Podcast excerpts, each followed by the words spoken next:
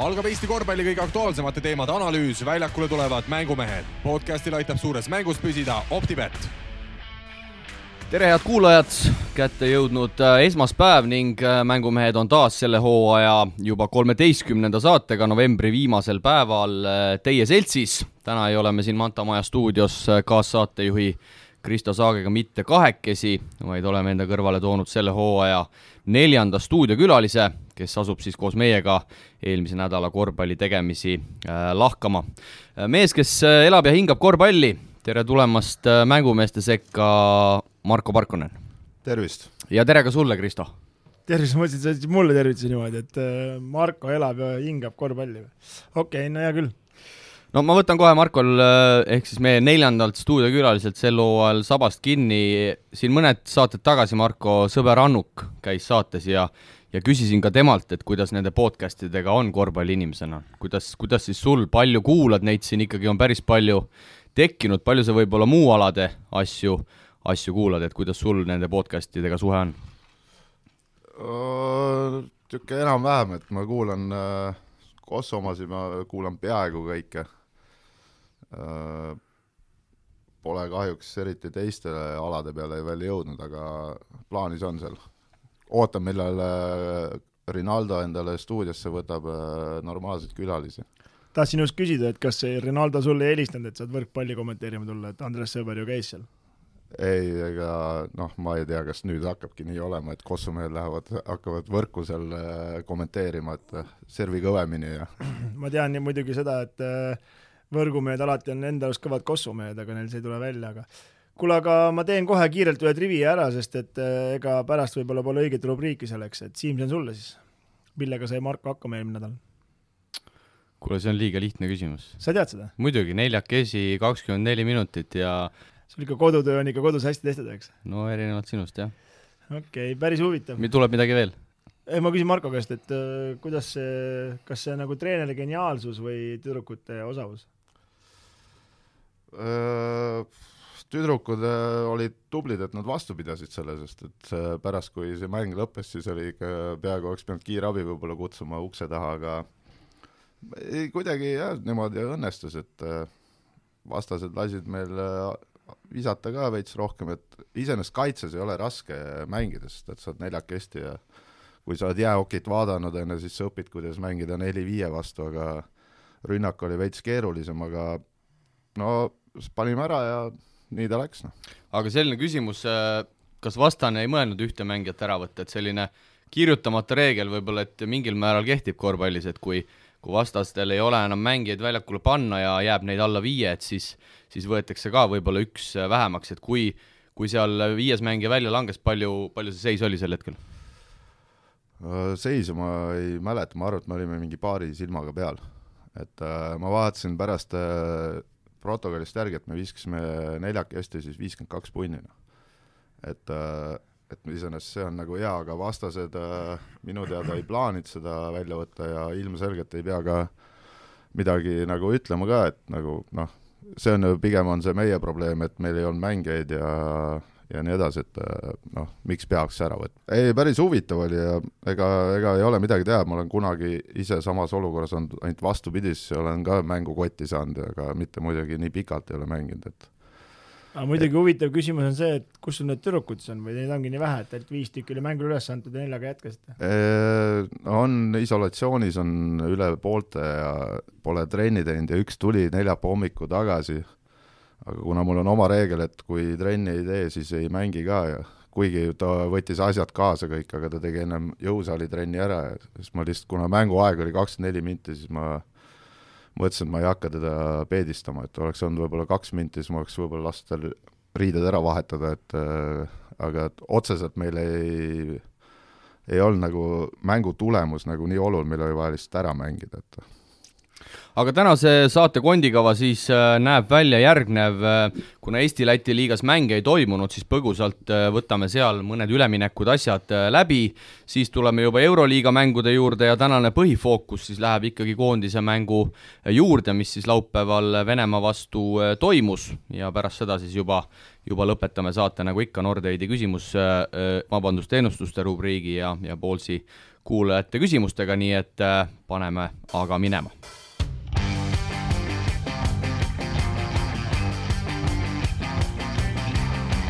Eesti-Läti ühisliiga, nagu öeldud, koondise paus ja, ja mänge meil siis äh, nädala äh, vahelisel perioodil ei toimunud, aga siin mehed ikkagi mõned, mõned asjad on, on välja noppida. nii palju, kui taas linna pealt äh, kuulda oli, Kristo, siis äh, Martin Müürsepp pidavat olema tagasi Tallinna Kalevite, Tallinna Kalevi treeningul, aga seal mängijad olevat olnud ka veidi segaduses, et nüüd ei saada enam aru, kumb siis peatreener on, kas Kalle Klandorf või Martin Müürsepp ja et ei ole sellega muidugi kursis, et äh, mis seal nagu toimub, aga, aga oleks seda infot ennem teadnud, oleks võib-olla uurinud Martini käest, et äh, mis olukord on, aga suhteliselt segased lood, aga ma arvan, et äh, ma ei, ma ei tea, nüüd on see kaks nädalat pausi, et seoses sellega võib-olla proovivad mingid vankrit uuesti nagu õigele reele saada, et ega ta Kallega sama seis oli suhteliselt, aga mitte väga palju parem jaa, et eile käisin kolmanda kategooria treenerite koolitust andmas ja ja peale meid tuli siis Tallinna Kalev, tuli trenni ja Kalle oli seal ikka laud käes ja Martin oli ka trennis kohal ja aga vist Kalle vähemalt alustas selle koosolekuga või siis treeninguga. jaa, ega siin äh, selles suhtes äh, tabeliseis on ka, on ka nagu ta, nagu ta on et hetkel siis äh, Tallinna Kalev koos TalTechiga seal tagaotsas kuuendat-seitsmendat kohta jagatakse kahe võidu ja, ja kaheksa, kaheksa kaotusega, aga kui, kuivõrd palju see võib-olla nüüd mängijatele võiks äh, mõjuda, et äh, et üks treener tuleb, läheb, siis ei saada aru, kes on peatreener, kellele siis, kelle nõudmistele peab nii-öelda alluma, et et kui palju see mängumehi iseenesest segadusse võib ajada no ma arvan, et Tallinna Kalevis need eestlased vähemalt, kes seal on, et neil on nagu suhteliselt savi, et seal on kogu aeg mingi bardakk minu arust ja, ja seal nagu suurt äh, vahet ei ole, no seal neid nuppe tõstetakse, tehakse, et äh, on helgemaid ja mitte nii helgeid hetki olnud, et kui sa ajalugu vaatad, siis äh, käib see meeste rotatsioon nagu nii julmalt edasi-tagasi ja treenerite vahetused ja asjad ja emotsioonimäng käib, et ma loodan ainult, et pärast jõule nad tulevad sir-, selg, sirge seljaga ja ja hoopis paremini, et, et elame-näeme ja Tartus siis rääkides äh,, William Reimann pärast mitut kolmkümmend pluss punkti mängu äh, läks Saksamaa kõrgliigasse Göttingeni meeskonda ja ja seal agent Riid Nopponen olevat teinud päris peenelt, et äh, väga aega Tartule ei antud,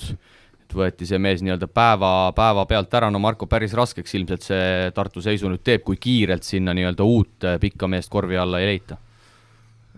kindlasti teeb, aga see on hea näide, et äh, kuna meil on siin eelmine hooaeg oli kõvad vaidlused, et äh, Eesti-Läti liiga tuleks üldse ära kaotada ja panna siin kõik võistkonnad ühte patta ja mängida siis esiliiga, teine liiga, mall, kõik sarjad koos, siis see näitab, et äh, et Eesti-Läti liiga on ikkagi see liiga, kus hoitakse silma peal, et mängijatel, kes natukene särab, tekib kohe võimalus ja see peaks olema ka motivatsioon eestlastele mis puudutab Tartu pikka, no ilmselgelt neil on nüüd keeruline, aga võib-olla nad võtavad endale väikse pehmenduse, et võtavad Raadiku,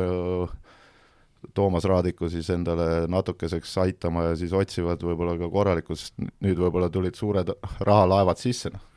Et siin äh, käisime sinuga koos, Siim, äh, Tartu ja Tallinna Kalevi mängu kommenteerimas ja pärast natukene taltsiga ajasin juttu, istusime seal üleval ja ega tal juba oli siis tunne, et see mees võib-olla jõuluks on läinud ja, ja ei pidanudki jõuludeni ootama, et äh, numbrid olid muidugi muljetavaldavad mehel ja mis need ikkagi välismaalase puhul teeb veel eriti muljetavaldavaks, et äh, vähe viskeid, väga efektiivne ja meeskond võidab ka veel ja on pildil, noh et äh, see, see nagu maksab ja, ja, ja lõpuks äh, tänu sellele on muidugi agent ka, Nopponen võib-olla hea müügimees ja ameeriklast lihtsam müüa. Ja nii palju, kui ma aru sain, ega Tartu selle tehingu pealt äh, ülemäära ei teeninud, et see väljaostusumma oli ikkagi, oli ikkagi äh, jutumärkides päris äh, naeruväärne, et Tartu seisu tegi see kindlasti raskeks, aga aga samas, kui sa võtad endale selliseid nii-öelda jokker välismaalasi sealt otse üliõpilasliigast, siis, siis sellega tegelikult peab arvestama. jaa, kindlasti, et nemad ju tahavadki välja saada, et nad tulevad siia, teevad statsi ja siis loodavad võimalikult kiiresti siit edasi liikuda jaa, et eks see välismaalaste puhul on, et kui sa ütled, et see väljaostusumma oli niisugune, ütleme, niisugune naeruväärne, siis oleme ausad, ega selle mehe palk oli ka suhteliselt naeruväärne võrreldes, et ega eks ta niisugune kahe kuu palga jagu pidi ta välja käima, vastasvõistkond, aga, aga see liiga, kuhu ta läks, see on muidugi kommiraha nende jaoks. kas see oli see Campazzo summa või? päris kuus miljonit ei olnud see. no tõenäoliselt kuus tuhat ma pakun, aga see olevat olnud selline neljakohaline summa, aga ise, ikkagi sinna allapoole nii-öelda neljakohalise algusesse, aga aga paar päeva tagasi tuli siis uudis, et Rapla meeskond ka pärast pikki otsinguid leidis endale siis no ütleme nii, et päris pika ja päris suure mehe, Shaquille Dorson, kaks üksteist pikk, sada kakskümmend viis kilo no sina, Marko, sõber Tommi tegemistega Raplas oled hästi kursis, kas selline suur jurakas nüüd natukene seda Rapla kiiret mängutempot alla ei, ei või tõmmata? no Tommile meeldivad need, kui on kõrgele hüppavad ja ameeriklased seal korvi all, siis ta saab neid igast alljuupe ja kulpe ja teha, et rahval ka lõbusam oleks, nii et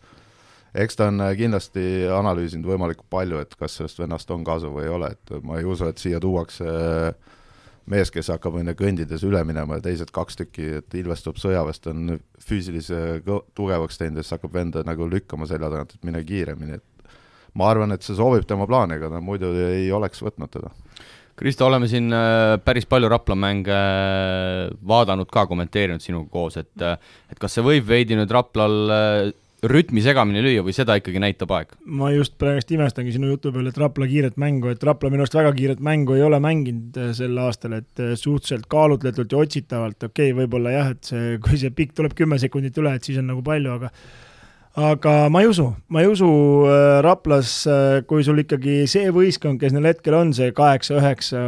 heal juhul kümme meest, eks on ju, et äh, need ikkagi on päris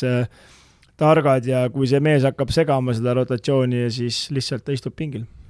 Ja siia Eesti-Läti liiga rubriigi lõppu räägime veidi ka Rakverest, no Tormi Niits käis nüüd äh, operatsioonil ära, nii palju kui siin meediast kuulda oli. äh,, pärast seda Kristjan Kanguri küünarnukiga kokkupõrget,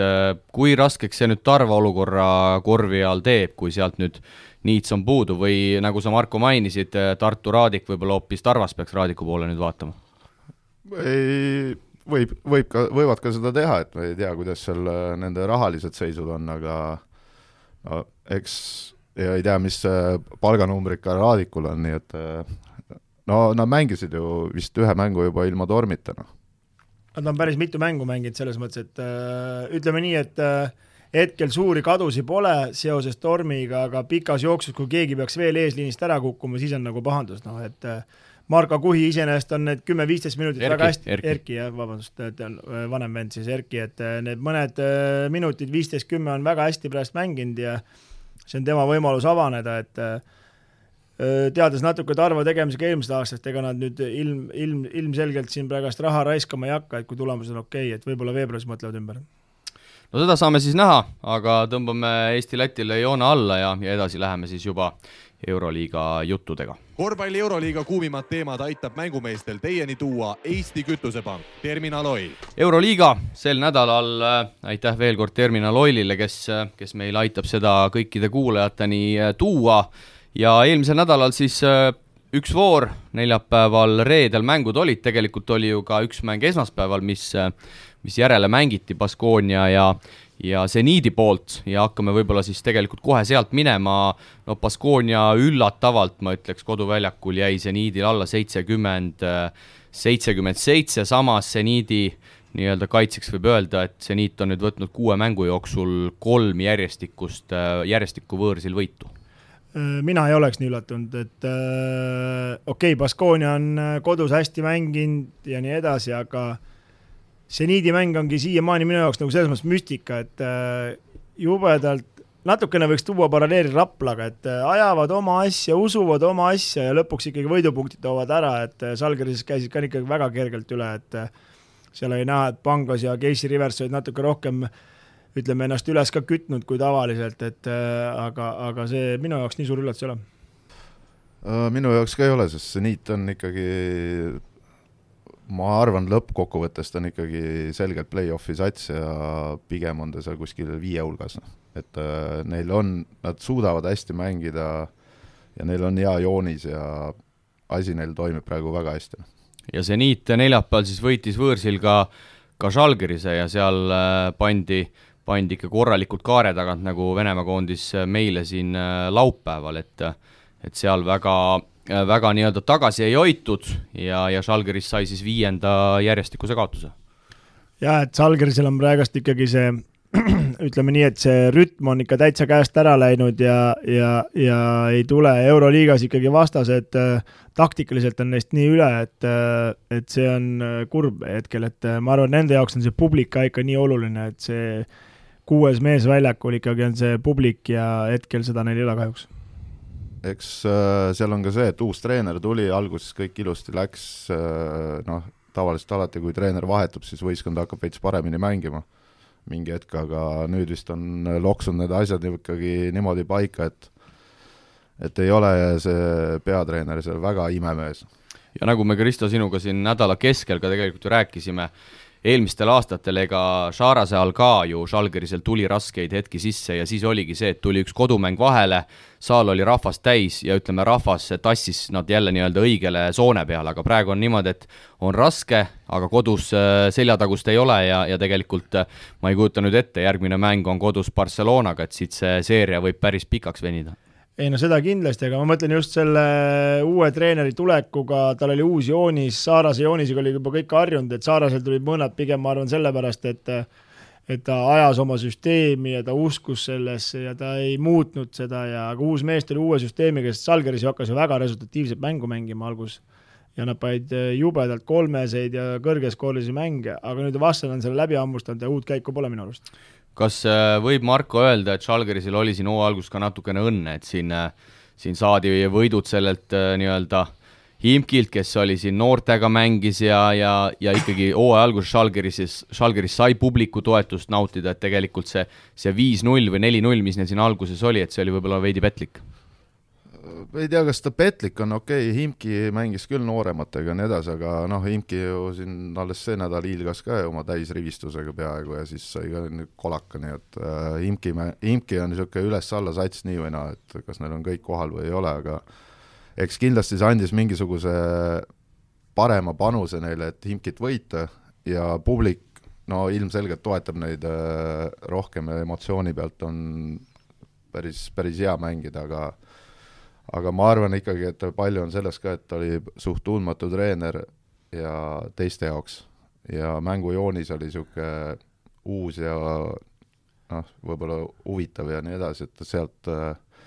sellega nad suutsid algusesse ära panna, et kõik olid rahul ka, sest et ma olen kuulnud ka isegi, et seal on mingid konfliktid satsi sees juba, et keegi ei saa mängida, keegi saab liiga palju mängida ja mingi niisugune jura käib no ma arvan ka, et see, ütleme, see Vehtuuria, kes seal tagumine on, kes koos treeneriga tuli, et äh, alguses ta natuke üllatas, aga ta on ikkagi suht kaer minu arust, et äh, need Jokubaitised ja asjad peaks nagu rohkem väljakul olema, Lakevitsused, aga, aga, aga no ma arvan, et äh, et pigem ikka on see, et ka vastasvõistkonnad ju tahavad seda treeneri käekirja ja seda lugeda ja neid nii-öelda neid uksi lukku panna, et sellega on nüüd ideaalselt hakkama saadud ja see, ütleme, et see treener on nagu raamat läbi loetud hetkel. Ma kuulajate jaoks igaks juhuks täpsustan, et äh, Kristo siis mõtles Steve Asturiat, et kõigil oleks, oleks selge, kes siis, kes siis on võib-olla jah, ootustele, ootusi mitte täitnud ja üsna palju ikkagi, ikkagi mängida saanud, aga aga vaatasin ka seda mängujärgset pressikonverentsi ja seal tegelikult keskmängija Joffrey Laverne oli ka pressikonverentsil selline üsna tusane, eks see on ka muidugi arusaadav, aga, aga nagu Marko ütles, et seal mingid sisepinged kindlasti kindlasti võivad olla, aga nagu Marko siis mainis, Imki sai Berliini Albalt korraliku kolaka kaheksakümmend, sada, no lasta Albal sada punni panna, ma ütleks, et Alba ikkagi tänasel päeval Euroliiga vast üks kahvatumaid äh, satse võiks olla. Ja Aleksei Sved viiskümmend viieteistkümnest kolm, McCollum üheksast kaks, no mida, mida see meile, meile näitab, kas ikkagi kahekesi ei mahuta sinna tahaliini ära või lihtsalt visked hetkel ei kuku? no imki mäng on ju teada, et kui nad tahavad võita, nad peavad palju punkte viskama, et äh, seda Albat ma nii palju maha ei teeks, selles mõttes, et Alba ju võttis kalbiga CSKA-lt võõral väljakul ja kui sa lased Albal jooksma ja kolmeseid panema ja need kukuvad ka, et siis on, ongi see tulemus niisugune. jaa, et Alba, Alba on tegelikult päris huvitav sats, juba eelmine aasta olid nad seal väga äksi täis ja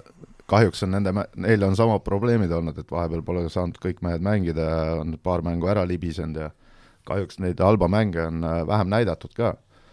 aga no Imki, no ma, no see,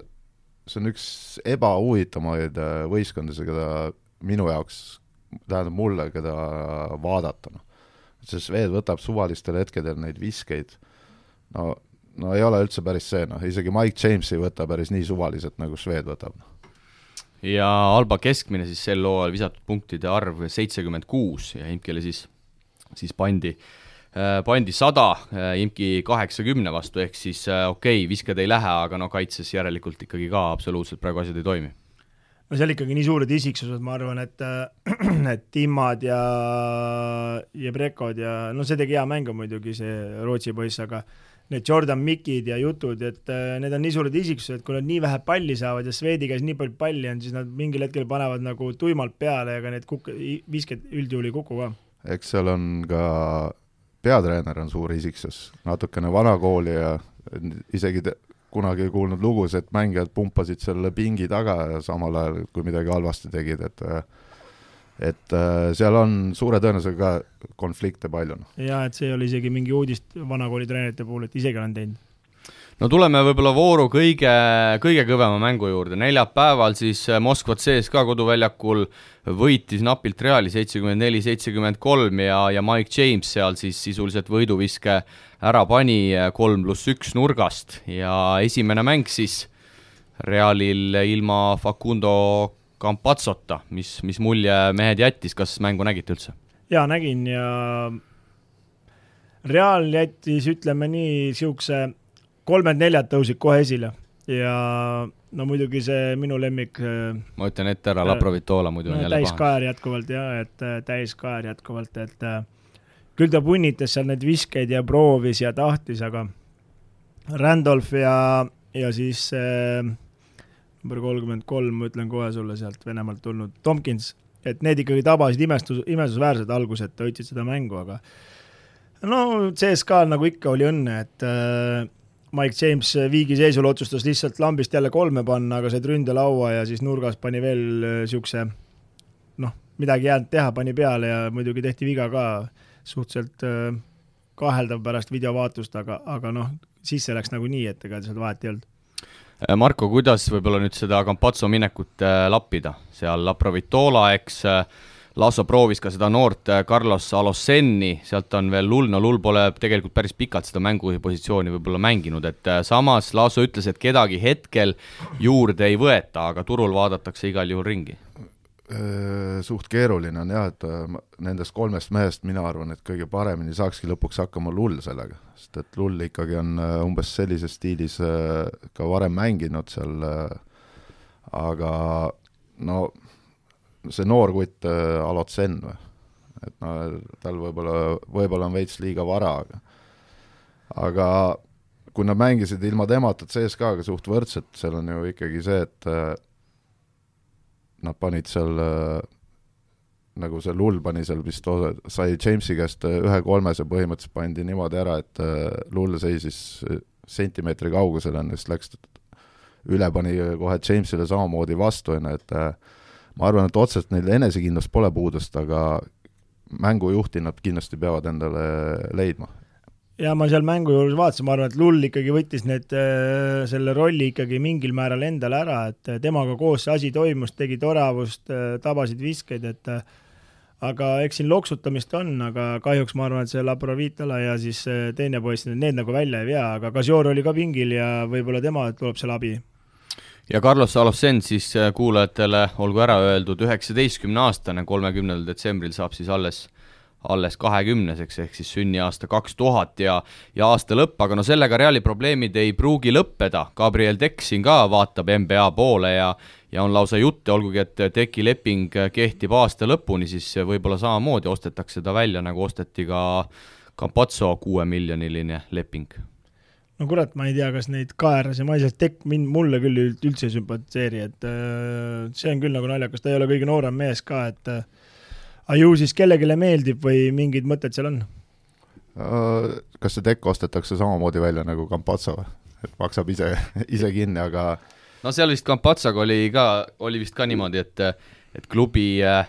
klubi vist tõstis nii-öelda lepingu hinda, et Campazzo saaks siis selle arvelt ise selle kuus miljonit ära, ära ei no maksta. seal NBA-s pidi olema reegel, et üle seitsmesaja seitsmekümne viie tuhande dollari ei saa maksta mä- mängija eest, et siis lihtsalt kuna oli vaja Realile kuus milli maksta, siis tõsteti viis koma kakskümmend viis milli lihtsalt seda lepingu mahtu, et aga, aga no Gabriel Tekk,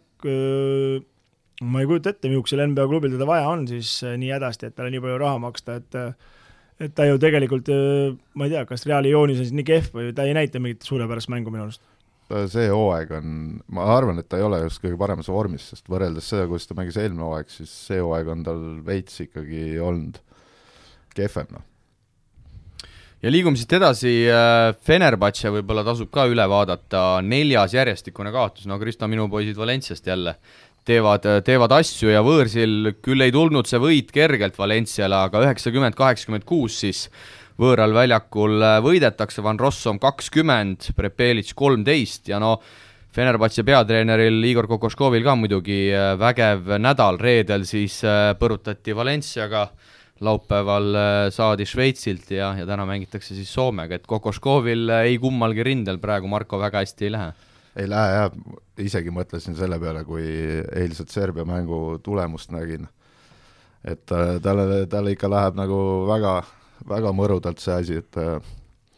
aga selline see treeneri elu on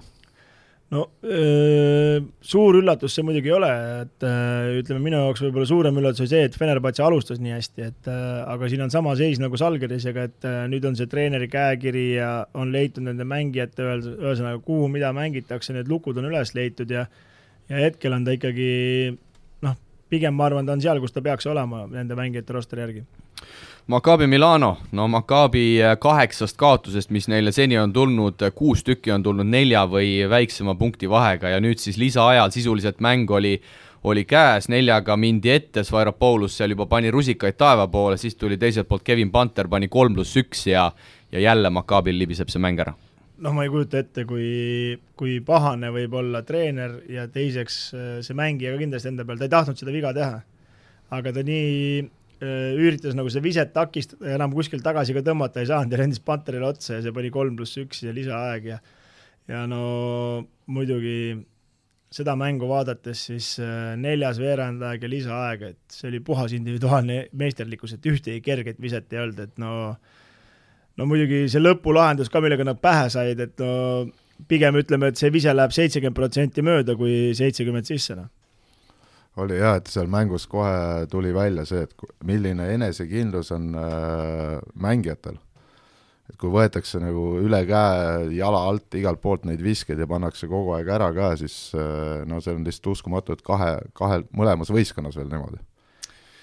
ja et seda mängu vaadates seal lõpus tunduski, et üks Will Bekinile mängitud Anteriga äh, mängisid parempoole piker rolli, kohe tuli re-screen ja vasakule, see oli ainuke normaalne vaba vise, et mis ta viskas kolmes ja pani sisse ka, on ju, aga ülejäänud oli kõik individuaalne meisterlikkus. aga vooru treeneriks valitud DJ Parker, Tony Parkeri noorem vend, siis tegi koduväljakul kõva üllatuse, kui Asvel käis, käis üle tabeli liidrist Barcelonast, no ise vaatasin seda mängu ka ja ikkagi Asvel kuidagi väga enesekindlalt mängis ja mulle tundub, et et see mänguplaan Barca agressiivse kaitse vastu oli selgelt paigas, et otsiti päris pikalt neid neid kohti ja tegelikult äh, ikkagi Barcelona ühel hetkel kaitses ka eksis, et kui võib-olla eelnevad mängud, võistkonnad on kohe üritanud seda Barcelona agressiivset kaitset äh, nii-öelda rünnata, siis Asvel kenasti kannatas mina tooksin nagu võrdlusmängu Eesti-Venemaa vahel, et äh, muidugi Eesti niisugust kaitset ei mänginud nagu Barcelona, aga aga Asvel liigutas, liigutas, liigutas ja lõpuks leidsid selle vaba mehe kolmese taga, kes viskas selle palli sisse ja nad ju tabasid kahetsusväärselt kolmesid, et oleks seal kaks-kolm tükki mööda läinud, oleks see mäng võinud teisele poole minna. jaa, et äh, seal oli, oligi see, Partsal oli muidugi palju ebaõnne ka, sest et nemad ei saanud viskit sisse ja siis tuli jälle kuskilt mingi kolmene, et nii kui nad hakkasid vahet vähendama,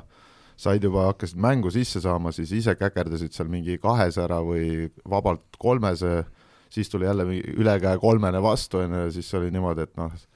ja terve mäng käis see kogu aeg, et pidevalt oli Assolil mingisugune vastus olemas. no mida ma kõige rohkem seal jälgisin, oligi nagu Jassikevituse kehakeel, et äh, ta oli suhteliselt tuimalt pohhu, võiks öelda, sellest kaotusest ja ta nautis nagu seda, et okei okay,, kaotame ja ma kujutan ette nende meeste peas, mis toimus, et kuidas nad hakkavad saama puid alla, et käed taskus rahulikult käis, ütles okei okay,, meie joonis ei toiminud, on ju, aga sealt nüüd vigade parandus võib päris karm nende meeste jaoks olla. no Saaras võib-olla mõtles selle Taani-Leedu tulemuse peale terve mäng aga Asvel pani muidugi kadestamisväärselt äh, kolme ka, kahekümne ühest kolmteist, noh kuuskümmend kaks protsenti iga päev ei viska, aga, aga ütleme nii, et kodus tulebki niimoodi visata. Jaa, aga ega see ei ole nüüd esimene Asveli mäng, mis ta nagu väga hea esitluse tegi, et äh, muidu ju toimetas kõvasti see Mustafa Fall, et äh, kes on selle aasta üllatus, et aga sel aastal ikkagi Asvel on, neil võite küll väga palju ei ole, aga nad on päris head klassi näidanud jah, huvitav, olen sinuga nõus, enne seda oli vaid üks võit, aga vaadates seda Barcelona mängu ja mitte ainult neid kolmeseid, siis tegelikult ausalt öeldes jätsid küll äh, väga sümpaatse mulje. Aga see Šaras vist tõi enne mängu välja ka, et et tema arvates Asvel on kõige jõulisem ja füüsilisem võistkond Euroliigas, nii et noh, ilmselgelt kui on Saarasel on Mirotitšid ja mehed sellena, kes võib-olla ei taha nii palju kehakontakti enne, siis seal võis olla väike edu ka Asvelil. Jaa, et aga muidugi üllatav on Barcelona mängujoonise juures see, et kuidas nii jõuliselt otsitakse alla, et ega nad eriti kaare tagant visked ei vaatagi, et otsid seda Mirotitsit ja Davist ja aga seal need, ütleme, need mõned söödud seal ebaõnnestusid ja sealt see ebakindlus tuli. Ja viimane mäng, äh, millel peatume Zverna Zvezda ja Anatolu Efes ja seda siis põhjusel, et äh, Efesel, Efesil neli põhimeest väljas, Tibor Plais, Vladimir Mišić, äh, Rodrik Pubois ja lõpuks siis võõrsil võideti Zvestas seitsekümmend viis, äh, äh, kuuskümmend neli, et Zvesta, vabandust, FS näitas ka ikkagi selgelt iseloomu sellega. jaa, ja Zvestal vist oli ka nüüd kas teine või kolmas kaotus järjest, et neil seal ka natukene midagi on lapesse läinud, aga no FS, FS mängib ka väga palju oma enesekindluse pealt, nii et kui nad saa-, ju siis, kui Larkin tuli tagasi, nende see treeningud ja kõik muud on äh, tõusuteel, on ju, ja siis teised mehed lihtsalt tunnevad ennast palju paremini, et isegi kui neil on põhimehed puudu, on nad suudavad mängida. no ma ikkagi olen jätkuvalt seda meelt, et äh, Larkin on ikkagi jõhker lo-, see valuuta ikkagi selle FS-i jaoks, et äh, Missits võib-olla nii kõva ei olegi, koos on nad väga kõva tandem, aga Larkin ikkagi kõva valuuta, et ta loob nii palju olukordi teistele ka, aga aga kas sa panid tähele, et oli juba järgmine päev Türgi koondises ja ei õnnestunud need mängud nii hästi? jaa, selleni me ka kindlasti tuleme, aga neljanda mehena siis ütlen ära, kes oli puudu, oli Brian Dunston, nii et ilma mõlema keskmängijata, FS siis ilma Plaissi ja Dunstonita võeti võõrsil Svesta äh, ära, aga olgu nii, siit äh, edasi paneme ja, ja siis, siit tuleme juba koondise mängude juurde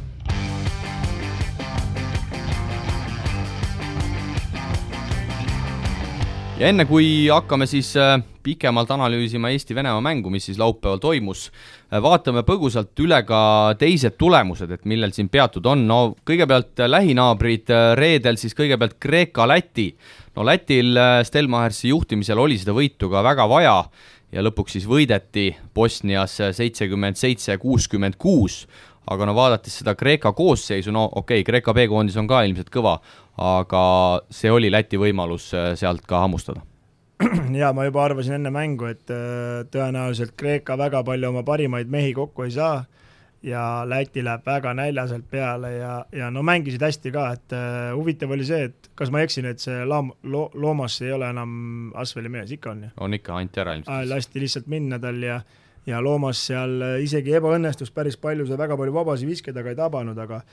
Läti mängis võistkondlikult väga hästi jaa, vaatasin ka seda mängu ja ainuke noh,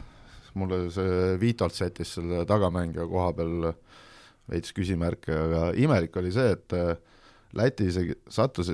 või läks kuidagi paanikasse, kui Kreeka hakkas neid pressima seal lõpus. et ikkagi paar, paar minutit kogu aeg oli niisugune nagu no et põhimõtteliselt nagu mingi B-klassi poisid oleks olnud, et äh, selline häda oli selle palli ületoomisega ja et õnneks oli see vahe selline suht kindel ka, et seal ei tekkinud mingit äh, väga hullu, hullu jama, nii et noh, lõpuks siis Keele seal midagi korraldas ära ja oligi asi klaar, noh ja et selle surve alla jäämise juures on ju veel üllatavam ikkagi see, et äh, kindlasti järgmise mängu juures tuleme Leedu juurde, et Leedu juhtis kindlalt äh, Taani vastu, aga jäid ka täiesti surve all koduväljakul. Aga kõigepealt Läti mängust veel rääkides äh,, no me mäletame eelmist akent, mis siin enne koroonat veebruaris oli, kaotati Bulgaariale ja kaotati Bosniale. ega siin Lätil midagi muud üle ei jäänudki, kui oleks tulnud kaotus, siis oleks võinud see rong juba vaikselt ära sõita. no keerulisemaks oleks teinud, et äh, kindlasti oleks keerulisemaks teinud, aga, aga ega ta nüüd ära päris ei oleks sõitnud, ma arvan, et nad ju kaotasid ühe ja ühega või? jah, seal olid ikkagi, üks oli vist isegi lisaajal läks. lisaajal ja mingi napilt, ühesõnaga ühe ja kahega, et ega neil, et äh, mõlemaga veel kordusmängud ka, aga, aga kindlasti suur põrumine, kui Läti ja Leedu jääks EM-ilt välja ja meie Eesti, kes sinna jõuab kindlasti, et jõuab, et siis oleks päris karm. ja läheme siit edasi Leedu-Taani, noh, see oli ikkagi, ma arvan, et vooru kõige kõvem pomm siin, Marko juba, juba naerab seitsekümmend kuus, kaheksakümmend, no ühte asja mina ei saa aru. Kõigepealt eh, Maskoljunas tuleb Leeduga siia Eestisse, olgu, see on sõprusturniir, ütleb, et ah, me Eestist ei tea midagi, me Eestit ei vaata, noh, läbi lillede Eesti korvpall on mõttetu, saab nähvaka kätte. Ja Taani vastu sama reha otsa, ah ma sellest Taani korvpallist ei tea midagi, me siin õieti ei ole valmistanud. Ja saad uuesti, sa oled Barcelona abitreener. Kuidas sa reaalselt ei õpi oma vigadest? no ma ei kujuta ette, see on nagu päris karm, pärast mängu ta ütles ka, et see oli treeneri viga, taktikaliselt mööda mindud, nii edasi, on ju, et aga aga no imestavamaks teeb see, et nad ju juhtisid suht kindlalt, et no ma ütlen ausalt, ma ühtegi Taani korvpallurit ei teadnud, kes seal oli. lugesin selja pealt nimesid, kes neid asju seal tegid, aga mingi tagamängija, mingi If tegi jube ägedalt seal kuradi neid asju, et et äh, üllatav vaatasin ka seda mängu ja no hoia mütsi kinni, noh, need ju taanlased on kõik ju Kaido Saksa õpilased, et ta ju käis seal mingi mängimas ja õpetas neile. koolitaja. jah, et äh, samamoodi paneb imestama, et äh, me räägime kogu aeg, kogu aeg käib jutt, et kellelgi on keegi puudu ja nii edasi, et äh, esiteks Leedu ja Serbia on, Serbiani võib-olla jõuame ka pärast, on ju, et on äh, nende Äh, korvpalli nagu, nad kõik arvavad, et nad on väga head mängijad ka, et nad peaks olema koondisse ja nii edasi, et leedukatel ikkagi lõpuks on seal mehi, kes koputavad sinna koondise ukse peale ikkagi mitte üks mees. Äh, ja nende nagu, kuidas ma siis ütlen, et nende enda uhkus peaks olema niisugune, et nagu mingi Taani ei tule koduväljakul neid äh, üldse seal. isegi kui see taktika on vale, siis mehed ise peaksid olema niisugused, aga selgus hoopis, et taanlased tulid, panid keha, laamendasid, on ju, ja, ja tulemus on see, et sa saad Taani käest kotti nagu, no ma ei tea, mis siin, kuhu edasi. no ja ma mõtlengi selle asja juures ise ka mängides siin erinevaid mänge, ütleme, et et sa tuled väljakule niisuguse olekuga, et aga küll me lõpuks võidame, eks, aga kurat, ega enam tänapäeval ikka küll me lõpuks võidame, ise emotsiooniga ei saa peale tulla, et et esimese kahekümne minutiga asi selgeks ja ma ei tea, pane kolmkümmend minti täiega, kakskümmend viis vahega, enam siis ära ei käkerda, aga, aga lõpuks küll me võidame, sihukese asjaga enam mängida ei saa. Ja lihtsalt infoks, äh, taanlaste kõige resultatiivsem mees, Gabriel Lundberg, kakskümmend kaheksa punkti, seitse lauda, tema siis igapäevaselt VTB liigas Zeljona Gora meeskonnas kolmkümmend kaks minutit, kakskümmend punkti keskmiselt seni seitsme mänguga, viis koma seitse söötu, nii et nii et päris selles suhtes tundmatu mees võib öelda, et et ta ei ole, aga, aga no mehed, vaadates seda Leedu koondist, no tegelikult leedukatel ju äh, no võta üht, viska teist, Kalnietis, Matšulius äh,, Matšulis, Kailius äh,, Kuzminskas, Pensius, Timša, need ei ole ju selle samuse pealt roogitud mehed. No Kuzminskas peab kõige rohkem nagu, nagu üllatama, et äh, pärast New York äh, Knicksist tulles Milano, et kõik, mis ta käinud läbi on, et no ma ei, ma ei kujuta ette, miks ta üldse mõnes klubis veel hoitakse, et ta on ikkagi täis, täis äh, ikkagi äh,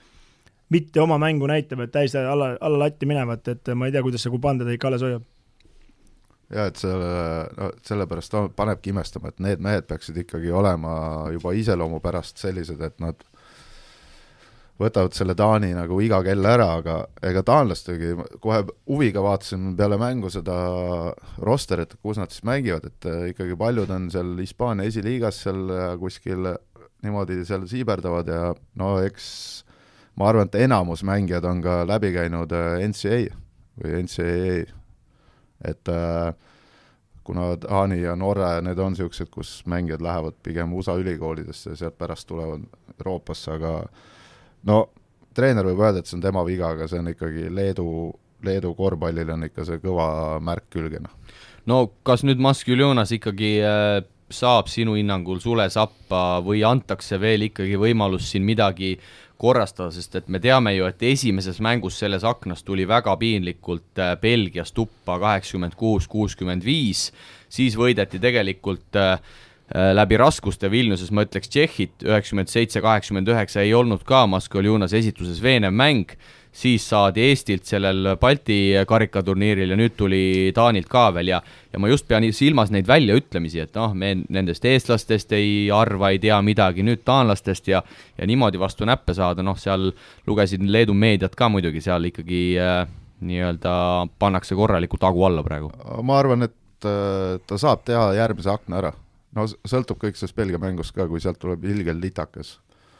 siis on, äh, ma arvan, et on kõik, aga ma arvan, et ta teeb järgmise akna ära ja siis seda olümpiakvalifikatsiooni juba juhendab äh, keegi uus treener. no ega väga positiivselt ei saa ju vastu minna Belgia mängule, kolmekümne litakas on all, et, et et ma ei, muidugi sellel ülbusel võiks olla mingid äh, põhjendused, kui oleks midagi korda saatnud, aga siiamaani nagu ei ole, et ma ei näe nagu sellel ülbusel põhjendust nagu aga tulles tagasi selle, selle Taani juurde, siis äh, kuulasin ka seda pressikonverentsi, no seal muidugi Leedu mees Blasevitš sisuliselt oli juba nutma puhkemas või, või oli omad nutud ära teinud, igatahes väga õnnetu see, see pressikonverents sealtpoolt välja nägi, aga aga taanlaste peatreener, Iisraeli mees siis, kes on äh, neli aastat Taani korvpalli juures olnud, tema siis, äh, tema ütles, et ikkagi Taani korvpalli ilmselt läbi aegade kõige kõvem võit ja, andis seal mõista, et osad mehed äh, sisuliselt taanlastel ikkagi kas olid või on amatöörid, et seal üks mees eelmisel aastal veel olevat kolm trenni nädalas teinud, et noh, aina piinlikumaks läheb minusugune poiss. et äh, mis selle Iisraeli poisi nimi on? Areksi Vekk või äh,? Eresh Bitman. aa okei okay,, ma mõtlesin juba Areksi Vekk, et see on isegi minu treener olnud, et see oli ka Iisraeli koondise treener kunagi, et aga ega ta piinlikuks läheb ja ega Taani korvpalli me ju teame, et äh, seal meil eestlasi on käinud ja seal on kaks-kolm, ütleme, tippklubi, kus üritatakse nagu kõrgel tasemel mängida, see Bakken Bears ja mis see teine seal on, Sisu või mis iganes see rekkafirmad on, on ju. aga, aga, aga, aga eks ta lõpuks jõuab ikkagi, nad jõuavad mingi oma tasemeni ja mehi tuleb peale, et, et väga suuri üllatusi ma noh, Euroopa korvpall muutub, et kui visatakse sisse ja viskad vastasest paremini sisse, siis niisugused asjad juhtuvad. siin on veel äh, hea fakt on see, et äh, Kaunas Žalgiris teeb koostööd Taani noortega ja need on aastaid siin, taanlased on käinud seal ja Leedu treenerid on neid õpetanud, nii et äh, ma ei tea, mis siin äh, viie aasta pärast toimuma hakkab. just seda ta, seda peatreener tegelikult seal pressikonverentsil ka mainis, et et tänas seal ette-taha leedukaid niimoodi iroonilises võtmes, et et aitäh, et selle varsti hakkavad taanlased leedukaid õpetama. jah, tundub küll ja aga siit mõned üllatustulemused veel, no Türgi tegi kõva avaldusi, avalduse võttis Shane Larkin endale koondisesse ja ja seal tegelikult reedel olid veel kõrval ka Toguš Balbai FS-i poolelt ja Melih Mahmatoglu,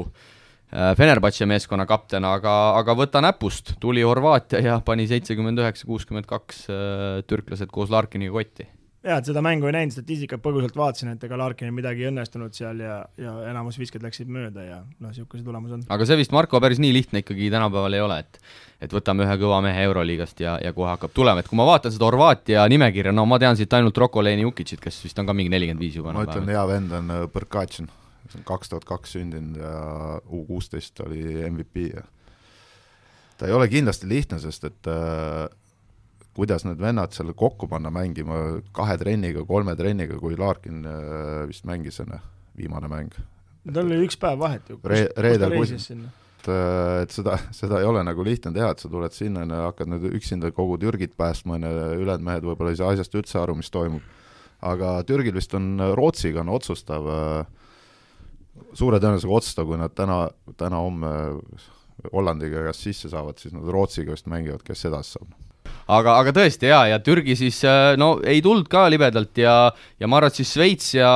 Serbia käime ka üle sest see Šveits siis kodus äh, üheksakümmend kaks, üheksakümmend, aina paremaks läheb. järgmine huumor, et äh, veits vaatasin ka seda mängu ja no kuhu edasi noh, et äh, EM-ile. jah, et äh, ja nüüd see Šveitsi võit tegi, reaalselt tegi meie põhjanaabrite olukorra natukene keerulisemaks, et kui võidulisa ei tule, siis nad lähevad, äh, neil on see, võitja pääseb edasi, nad mängivad vist viimases aknas omavahel ja ja ma arvan, et soomlased ei olnud õnnelikud selle võidu üle. jah, sest et Soome ise ju pidi mängima ikkagi, vaadates neid äh, koroonaolusid, väga tugeva Gruusia vastu, kui CSKA lasi Schengelia tulema, Shermadini mängis ja seal ameeriklane Theodus McFadden oli ka veel koosseisus, et soomlased mõtlesid, et tegid kodus Espos mulli, aga aga ikkagi Gruusia tuli täis, täismehituses kohale. no Šveitsi mängus äh, ma seda mängu ei näinud muidugi, aga seda viimast viset nägin, siis äh, see tunduvad päris ägedad vennad, et see viimane vend, kes seal kolmes nurgas pani, tal oli nagu, ta ei saanud aru, et ta siis võiduviske tegi, et tal oli nagu sama nagu tunne oli, et või ta oli nii analüütik, kalkulaator nagu minul, tead, vana võistkonnakaaslane Raido Viljars, et tal ei olnud vahet, kas ta pani kümnest seitse või kümnest null ja tal näoemotsioon oli sama, et vingi vend jooksis seal ilgelt lõbu, õnnelik, et see vist oli niisugune, et kuule, null koma kuus sekki on jäänud veel, rahulikult vaatame, mis saab. see vist, äh, talle söödu pani vist ta enda vend. et olidki nagu kaks venda omavahel klaarisid aa, ära selle okay. serve. jäi perekonda see võit? põhimõtteliselt jah, et äh, et see jah, see Šveitsi värk, aga see on hea näide, et CSKA laseb Schengelia minema, on ju, selle peale Kirillenko vist ütles ka kuskil äh, Vene meedias, et võttis sõna natukene Vene mängijate kohta, et võtke Gruusiast eeskuju, noh et umbes, et yeah. Schengelia läks koondist aitama, ju, meie mehed, umbes vene poisid ei taha minna, aga tundub, et äh, Raieste mängib siis suuremat rolli Baskoonias kui Schengeliat CSKA-s. no jaa, tundub jaa, et äh, selle Schengelia muidugi ülemineku puhul suvel oli ka ju palju värke seal ja ma ei tea, presidendid ja kõik, kes seal võtsid, et kus sa Venemaal lähed ja nii edasi, et ma arvan, et ta oli lepingus sees juba nagu Jõesaarelgi, et äh, nii kui koondis tuleb, kutsutakse, ma lähen ja kõik, noh. jaa, see käis minu meelest meediast läbi ka suvel, et Schengelial reaalselt ongi lepingus see punkt sees, et kui, kui Gruusia koondis kutsub, siis siis CSKA on kohustatud ta, ta ära laskma, et, et see, me teame küll, kuidas need Venemaa ja Gruusia suhted on, et see üleminek tekitas üldse, üldse väga palju kõlapinda, aga aga no igatahes väga palju huvitavaid tulemusi äh, teistest äh, mängudest, tuleme siis mehed tänase saate, võib öelda, peateema juurde, kui meil siin nelikümmend viis minutit on juba täis äh, mulisetud, no Eesti-Venemaa kahekümne kaheksa punktiline kaotus siis laupäeval ja hakkame kohe algusest minema. Teie kui suured spetsialistid, Eesti siis alustas Gerg Riisa, Martin Torbek, Janar Jõesaar, Gregor Hermet ja, ja Kristjan Kitsing, selles osas vist üsna, üsna oodatud algkoosseisus, kui me ütleme mängu algusest kohe minema hakkame. Ma panen oma kiire süvaanalüüsi ära, et siis Parkonen kui vanemtreener hakkab analüüsima veel edasi ja nagu täiendama mind, et Eesti alustas no selles mõttes, et ei olnud õnne, kümme-null kohe ette, vastased panid kolm kolmest ja ühe vabaka sealt tehnilisest, eks. aga siis tulime nagu mängu tagasi ja Kitsing sai esimesel veerandajal neli kolmest proovida, ma ei tea, mis tal lõpuks jäi, aga ega ta rohkem väga proovida ei saanudki, et ja, ja, ja Gerg Riisa ikkagi, okei okay,, me saame aru, kõik pikk reis, nii edasi, edasi, edasi, aga no täielikult ebaõnnestus ja kui me sealt liinist tule, siis meil ei ole võimalik Venemaad võita. nii, Marko, sinu resümee ei, lihtsalt üllatav oli natukene see algviisik, sest et äh, kui võtta, et Ger pole mänginud see hooaeg, on ju, ja Janari pole platsile saanud, on ju, et oleks võinud võib-olla alustada noh, nende meestega, kes on väljakul käinud ja aga kes, kes sa siis silmas pead, no mängujuhi koha peal ütleme, puhast mängujuhti oleks meil olnud varianti äh, Siim-Markus Post, Veidemann ütles ka pärast pressikonverentsil, et talle mängujuhi koha peal mängu alustada ei, ei meeldi, et pead sa siis silmas pigem just Jõesaart, et võib-olla oleks võinud äh, kogenud äh, Tanel Kurbase seal alguses sisse sutsata? et ega siin tegelikult ju ülemäära palju sellist võib-olla head mänguruumi ei ole või oleks pidanud kolme tagumisega võib-olla üldse minema?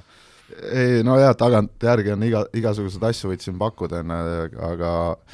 me ei tea ka, no lihtsalt Martin Torbek on näiteks niisugune mängija, kes kellel on hea vise, aga millegipärast ei taha visata. et äh, ja siis tekib, on ju, kui Kerroli kohe suruti seal ära, kas siis on ajavahe või, või mängupraktika puudus ja nii edasi, on ju, ja siis me jäime seal kohe nagu nii ette, et oleks siis noh, ma ei tea, Veidekas on Saksamaal okei okay olnud, võib-olla baasajad kohe alguses proovinud ja lükanud need alguses korraks sisse, lõhuvad veits, ju, no ja siis lükkad Kerri sisse, Janari sisse ja kordamööda tood nad mängu, aga aga kui see mäng läks kohe null kümme, siis noh, see mõni mees tuli juba pingi pealt, oli näost nii valge, et noh, et seal ei olnud nagu midagi enam teha. Noh. No ütleme, et selle mängu, kui nüüd äh, tagantjärgi tark olla, siis äh, noh, iseenesest kuni kaksteist minutit polnud probleemi, ütleme. kümme minutit äh, lõppes ära, kaheksateist, neliteist, siis Paasoja viskas vabaviskejoones korvi, kaheksateist, kuusteist siis meil oli mitu korda võimalus see mäng nagu enda, enda kontrolli alla võtta, aga me täielikult ebaõnnestusime ja vastu tuli mis ikka siis, et venelaste kolmesed, et kui sa panid tähele, siis venelased viskasid kolmesteist rohkem punkte, kui eestlased üldse kokku said no ma ei tea, vaielge vastu või, või olge nõus, aga, aga mina olen sellel veendumusel, et kui me mängime endast tugevama võistkonnaga, ütleme siis paberil tugevama võistkonnaga, siis me ei saa alustada mängu niimoodi, et poolteist minutit ja kümme-null, et et see, venelased ikkagi päeva lõpuks, okei okay,, me võime öelda üheksateist kolmest ja viskasid jube hästi sisse, aga kuskilt see enesekindlus tuli ja me ikkagi see kümme-null, noh, me tulime küll tagasi kaheksa, kümme, kuusteist, kaheksateist, me olime nagu mängus tagasi, aga tegelikult me andsime nendele VTB meestele juba alguses kohe kindluse kätte. no kui alustame üldse sellest, et kui sa vaatad Venemaa koosseisu, eks, ja venelaste treeneri enesekindlust, neile ju pakuti veel kahte seniidimeest, ta ütles, et teie pole vaja, sõitke Peterburi, meil pole vaja, meil kõik kontrolli all, on ju. ja siis, kuidas seda võistkonda lõhkuda, kui ma ise oleks treener, kuidas ma ta lõhuksin ma lõhuksin niimoodi, et võtaksin Vorontsevitšilt, Baburinilt ja sellelt äh, Kulaginilt võtaksin enesekindluse ära, sest nemad on ikkagi A ja O seal, ülejäänud ju täidavad, ütleme nii-öelda rolli, aga täitsid väga hästi, eks. iga mäng, no ma ei usu, et nad nii täidavad, aga nemad loovad neid olukordi. aga me ei saanud sellega hakkama, no Vorontsevitš viskas ju põhimõtteliselt üksipäine saalis, noh. tema jaoks oli see nagu üksipäine viskamine, ma ei tea, kuidas ta kogu aeg nii vabaks jäi. no venelaste muidugi pluss on see, et nad said tegelikult, nad alustasid juba kaks või kolm nädalat tagasi laagritega et nad on kokku treeninud ka mhm. natukene rohkem,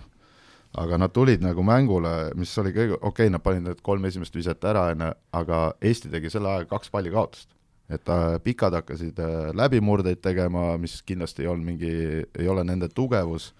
ehk nad kaotasid palle ja vastane paneb sajaprotsendiliselt visked kotti, siis tahes-tahtmata nagu lööb väikse augu sisse sulle no minu kõige suurem pettumus oli ikkagi selles mängus Hermet, et äh, minu arust ta ikkagi täielikult ebaõnnestunud, ta pole selleks leveliks valmis, et äh,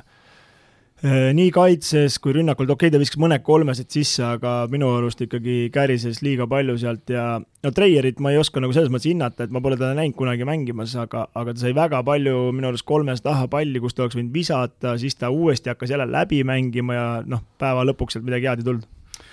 Rain Veidemann, äh, ma ütlen ausalt, äh, okei okay,, Rain eksis ka, äh, kaheksa söötu tuli lõpuks kokku kümne punkti kõrvale, no Rain Veidemann oli enesekindel, et kas ikkagi see Saksamaa esiliiga hooaeg siin viimases voorus tuli kolmkümmend kaks punkti, et tegelikult viimastel aastatel, olgem ausad mehed, nii enesekindlat Rain Veidemanni tegelikult koondise särgis ei olegi näinud. no mina ju tunnen Raini tegelikult päris hästi, selles mõttes ma ise arvan vähemalt, ma tunnen hästi, et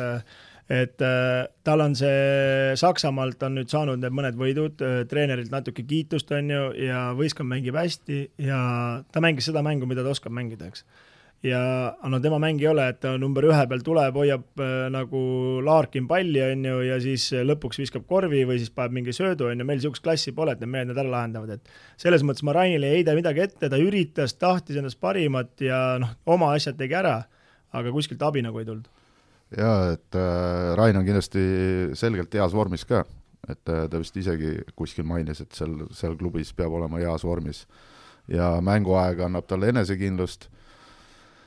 et selle, selle koha pealt äh, me viskasime palju vist, kuuskümmend punkti? viiskümmend kuus. viiskümmend kuus. et äh, selle pealt anda kaheksa söötu ka, see on ikka päris hea. aga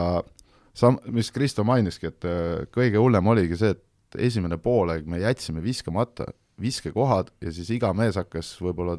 mitte iga mees, aga osad hakkasid tegema niisuguseid asju, mida nad võib-olla pole kunagi trennis ka teinud, et äh, suvalisi viskeid, mingi poolhaake ja ma ei tea, mis asju, aga kui sa oled vabaks mängitud, siis sealt ikkagi tuleks visata. Ja hea, et sa selle juurde tulid, just tahtsin äh, järgnevalt sellest rääkida, Kaspar Treier äh, no ma ei tea, pettis seal vahepeal mingeid asju, mida ei olnud, ei olnudki kedagi nii-öelda petta, et okei okay,, ma saan aru, et esimene mäng, selline korralikum mäng talle, kus ta sai selliseid võib-olla tõelisi koondise minuteid, et ta siin mingeid selliseid noh, kas nüüd prügiminuteid, aga midagi on siin ka varem saanud, kas tõmbas vähe kipsi, aga igatahes jah, seal kohati jättis nagu viskamata, nagu sa, Marko, mainisid no ütleme, et kaitse koha peal mul tegelikult talle väga palju ette heita pole, selles mõttes, et ta seisis nagu korralik kuradi karu, on ju, ja toimetas ja võitles ja tegi, on ju, aga ma just mõtlen seda, et mängiti see piker roll, söödeti neljakümne viiele talle, eks. Ta oli täiesti vaba, siis ta tegi mingi pette, no muidugi venelane natukene kerkis ka, siis muidugi korvpalli abc parema käega paneb vasaku poole põrkesse, on ju, vaatad, on ju, ja sealt lõpuks ei tulnud midagi, seal on ikkagi suured kehad all, et ega ma ei tea, no muidugi lõpus ta viskas ka kaks-kolm korda kolmest, ta ei saanud isegi rõngale pihta, et võib-olla tal polegi see tema element, on ju, aga kuidas ta siis sinna kogu aeg vabaks jäi, et see on nagu raske küsimus. Tegelikult ta viskab no okeilt, aga minu jaoks oligi küsimärk, või oli see, et ta ei võtnud neid viskeid, ma ei, me ei tea, kas neil oli, kas on keelatud või ei ole keelatud, ja see, mis sa ütlesid, parema, vasakule poole pani parema käega, see on tänapäeva uued elemendid, kuidas vastased ära petta, nii et okei. aga et isegi kui ta koondis teeb esimest või teist mängu, kolmandat mängu, on ju, siis seal on kaks, ta on äh, Itaalia meistriliigas vist teist hooaega juba või? esimest, eelmine aasta oli minu teada veel Ravennas oli esiliigas. ja et äh, ta treenib seal, ta saab seal mängida. siis ta tuleb siia, tal peaks olema mingisugune enesekindlus olemas ja seda enam, et ei ole ju publikut, kes äh,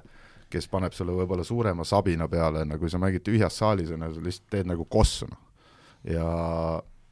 aga teine poolek, ta võttis need visked, mis olid tegelikult loogilised visked, et oli vaba, ta pani peale, okei okay,, panevad mööda, kuna see üks äh, tagakuklas on ka see miinus kakskümmend ja venelast panevad kõik sisse ja me ei saa midagi sisse ja vahet ei ole, aga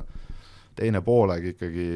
visete kohtade pealt olid ikkagi selgelt parem kui esimene poolek. jaa, et ma mõtlen just seda, et eh, okei okay,, siis ta viskas need viskeid, sest teadis, et enam kaotada pole midagi, on ju, aga seal viigiseisul või seal miinus eh, kaks-kolm, on ju, et võta need viskeproovi, mingi pööre mängu tuua, on ju, noh, lõpuks me oleme muidugi kõik targad, et eh, miinus kakskümmend ja noh, oligi nii, on ju, aga minu arust nagu see on see koht, et kui sa oled vabaks mängitud, ma ei tea, kui sa korvpalli mängid, siis sa pead peale viskama tänapäeval, noh. Et ma ei tea, kui hull see vise saab sul olla, kõik rõnga poole oskavad visata, et no äkki läheb, no ma ei tea, äkki peale muidugi päriselt mängida ei saa, aga aga no ma ikkagi oleks lootnud sealt oled Eesti koondise mängija. no nagu ka peatreener Toiala ütles, et äh, venelased tegid selgelt valikturniiri parima mängu ja ja ma arvan, et tegelikult me peaks ka mingil määral noh, see ei ole muidugi meie koondisele vabandus, aga, aga venelased näitasid väga head kaitsesurvet, et mul õnnestus ise ka saalis olla ja ja kohati oli, oli lausa seal niimoodi, et kümme sekundit oli rünnata, kui me oma rünnaku alles üle, nii-öelda üles saime. jaa, et tänapäeval ongi see, et äh, kui me tuleme siin, et äh, Taani võttis ka kaitsesurvega, murdis leedukad ära, on ju, et äh, peab, peab sellist kaitset mängima ja väga paljud äh, võistkonnad sellist kaitset mängivad ja üritavad võimalikult palju suruda ja keha anda, nii et selleks peab olema kogu aeg valmis. no see on ikka seesama jutt, vaata, et venelaste treener kindlasti neile seda süstinud ka, et sa oled täpselt sama hea, kui sa viimases trennis olid ja sa pead kogu aeg seda survet näitama, vahet ei ole, mis see seis on, on ju, kui sa oled mängus. Mul praegust viimasel hetkel, kuidas Kulagin surus seda posti ja võttis veel, ma ei tea, minut kaks enne lõppu kahekümnesel seisul võttis keskelt palli ära ja mängis ikka lõpuni, pani kaks pluss üks, et sa tahad nagu vastast mutta lüüa, et sa ei anna kuskil järgi, et davai, tiksume lõpuni. No venelastel Andrei Vorontševitš ausalt öeldes visuaalselt äh, nägi väga heas vormis välja ja ja ma nüüd täpselt ei saanudki aru, no mulle tundus, et meie koondisel oli ikkagi äh, eesmärk äh, pick and roll'ist ehk siis kahe mehe nii-öelda sellest äh, kaitsest temaga vahetada, aga millegipärast äh, ikkagi kogu aeg ta seal kaare taga vaba oli. no kommunikatsioon, et äh, venelased kannatasid muidugi päris hästi selles mõttes, et äh, kannatasid päris hästi ikkagi need rünnakuolukorrad, et no okei okay,, Vorontševis viskas kolm-neli korda, aga see, sul ei ole rohkem vaja, kui ma ei tea, sekund valesti mängida ja, ja, ja see ongi see, et kui tagumine ütleb pikale sekund hiljem või pikk ütleb tagumisele vahetus, on ju, siis Vorontševitšil juba vise käib, on ju. et äh, see oli ikkagi kommunikatsioon ja, ja venelased kannatasid hästi ja eks äh, Vorontševitš on harjunud ka nende visetega sealt väljast neid võtta ja see oligi, et äh, täpselt äh, plaani ei tea, kuidas Eesti koondis seda murda tahtis, aga need topist, need pikem popid olid ikka väga valusad, mis seal esimene poolek tulid, et sai vist kaks või kolm tükki sealt nulli otsast järjest panna ja ja siis kogu aeg peab keegi päästma ka, et isegi kui tema ei viska, siis ta paneb ühe ekstra päässi edasi ja on juba järgmised olukorrad ja keegi jääbki, et venelased ju mängisid tegelikult ennast vabaks kogu aeg Janar Jõesaar kakskümmend üheksa minutit, meie Hispaania kõrgliiga mees sel hooajal küll pole seal väga palju mängida saanud, no esimesel poolajal ma julgeks väita, et ikkagi Janari täitsa kadunud, esimesed punktid sai kirja, kui kui esimest poolaega oli minut kolmkümmend mänginud, teisel poolajal selgelt ise ka, ise ka aktiivsem, et äh, ikkagi see esimene poolaeg, kas läks Janaril selle mängu äh, praktikate olemise taha? no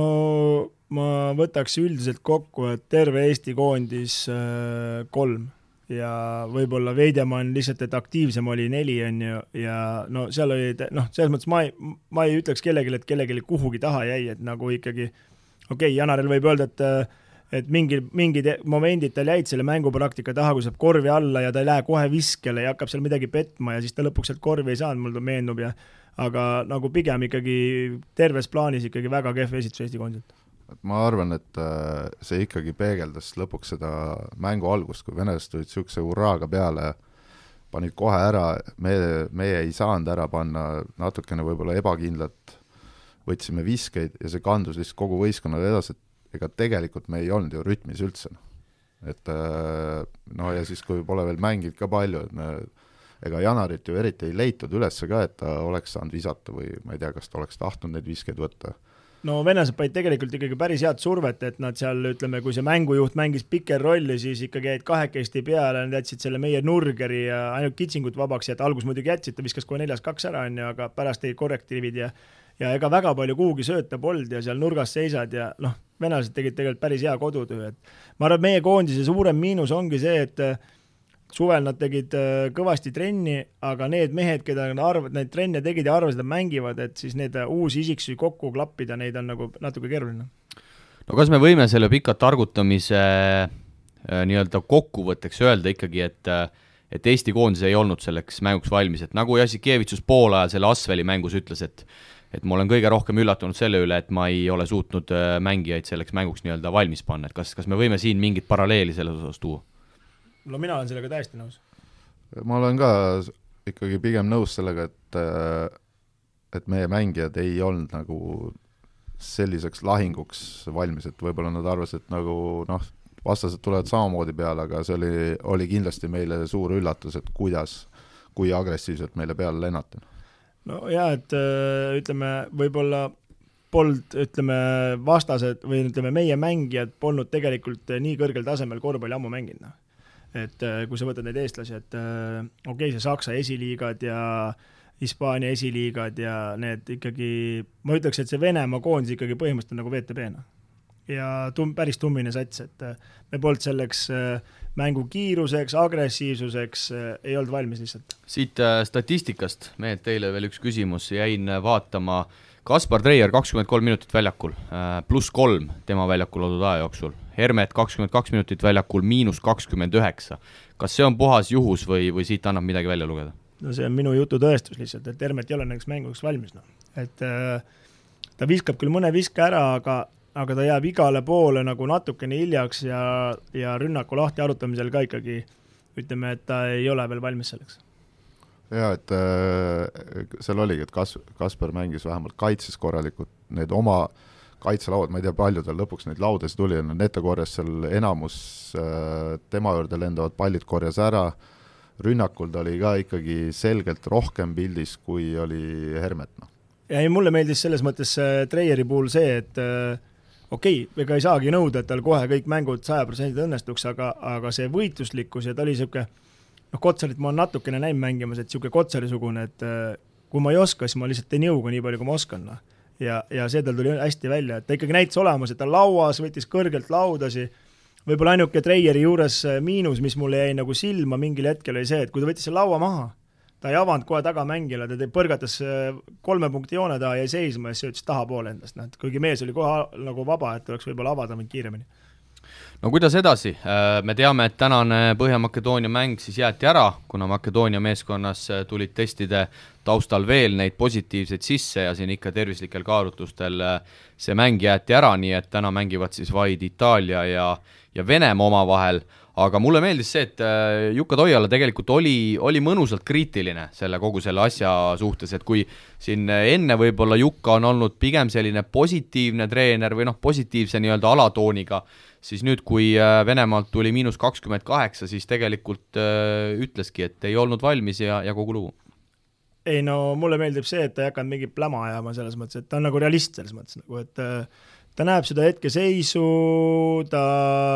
no mis sa arvad, ta on õnnelik, et ta kaotas kahekümnega Venemaale, et kindlasti ei ole ta õnnelik ja äh, aga mulle meeldib see, et ta on nagu ise selles mõttes nagu ikkagi positiivne, aga iseenda suhtes kriitiline ja, ja ta püüab nagu sellest maksimumi välja võtta ja, ja ega noh, oleme ausad, ega me ei ole ju Euroopa tipud, noh, selles mõttes, et äh, töötame edasi, et äh, lõppema, lõpliku hinnangu, ma arvan, Juka Tõele tööle saab panna siin aasta-kahe pärast.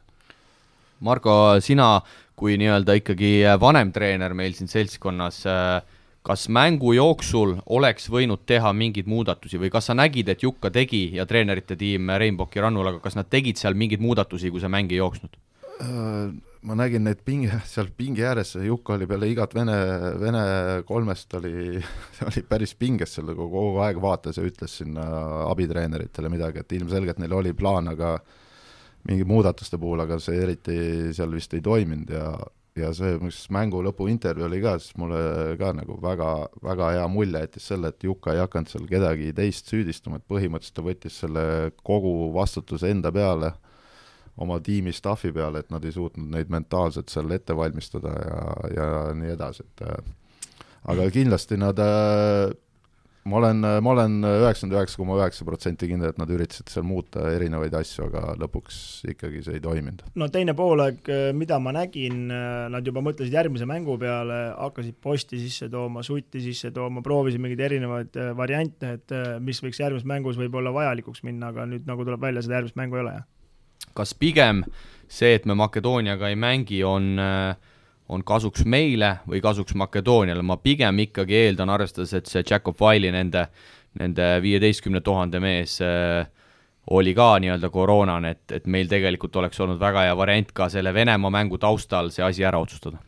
Ei, ma arvan, et need oleks kaks täiesti erinevat mängu olnud ja me oleks kindlasti olnud valmis seda mängu võitma, et äh, me ei saa võtta selles mõttes, et ega halbasi hetkesi tuleb ja aga in-, initsiatiiv või see intensiivsus ja kõik oli nagu Eestil paigas, aga lihtsalt õnnestuste, õnnestumiste arv äh, vastaste klassi vastu oli nii väike. aga olete minuga nõus, et äh, pigem ikkagi meie oleks võinud selle mängu siin ära mängida, et me oleks me oleks Makedoonia vastu olnud ikkagi päris tugevad favoriid, arvestades, et nende noort Hispaania liiga mängujuhti siin ka ju ei olnud ma arvangi, et, äh, et me oleks olnud kindlasti võib-olla selges favoriidi seisus ka selle Makedoonia mängu, just selle mängujuhi koha pealt, sest et ma mäletan, et eelmises mängus oli seal mingi niisugune mees, et noh, et oli one-back'iga seal aerutas üle, noh, kui ta kiirust koguma hakkas, siis on kohe kõik põlved ja ahilkad annavad tundla, et et see oleks olnud võib-olla meile eelis, no nüüd on nii, et vist me ei tea, kus see mängki nüüd toimub, eks no,? jah, et kõlakad, ma helistasin, uurisin ka eile, et kuidas siis,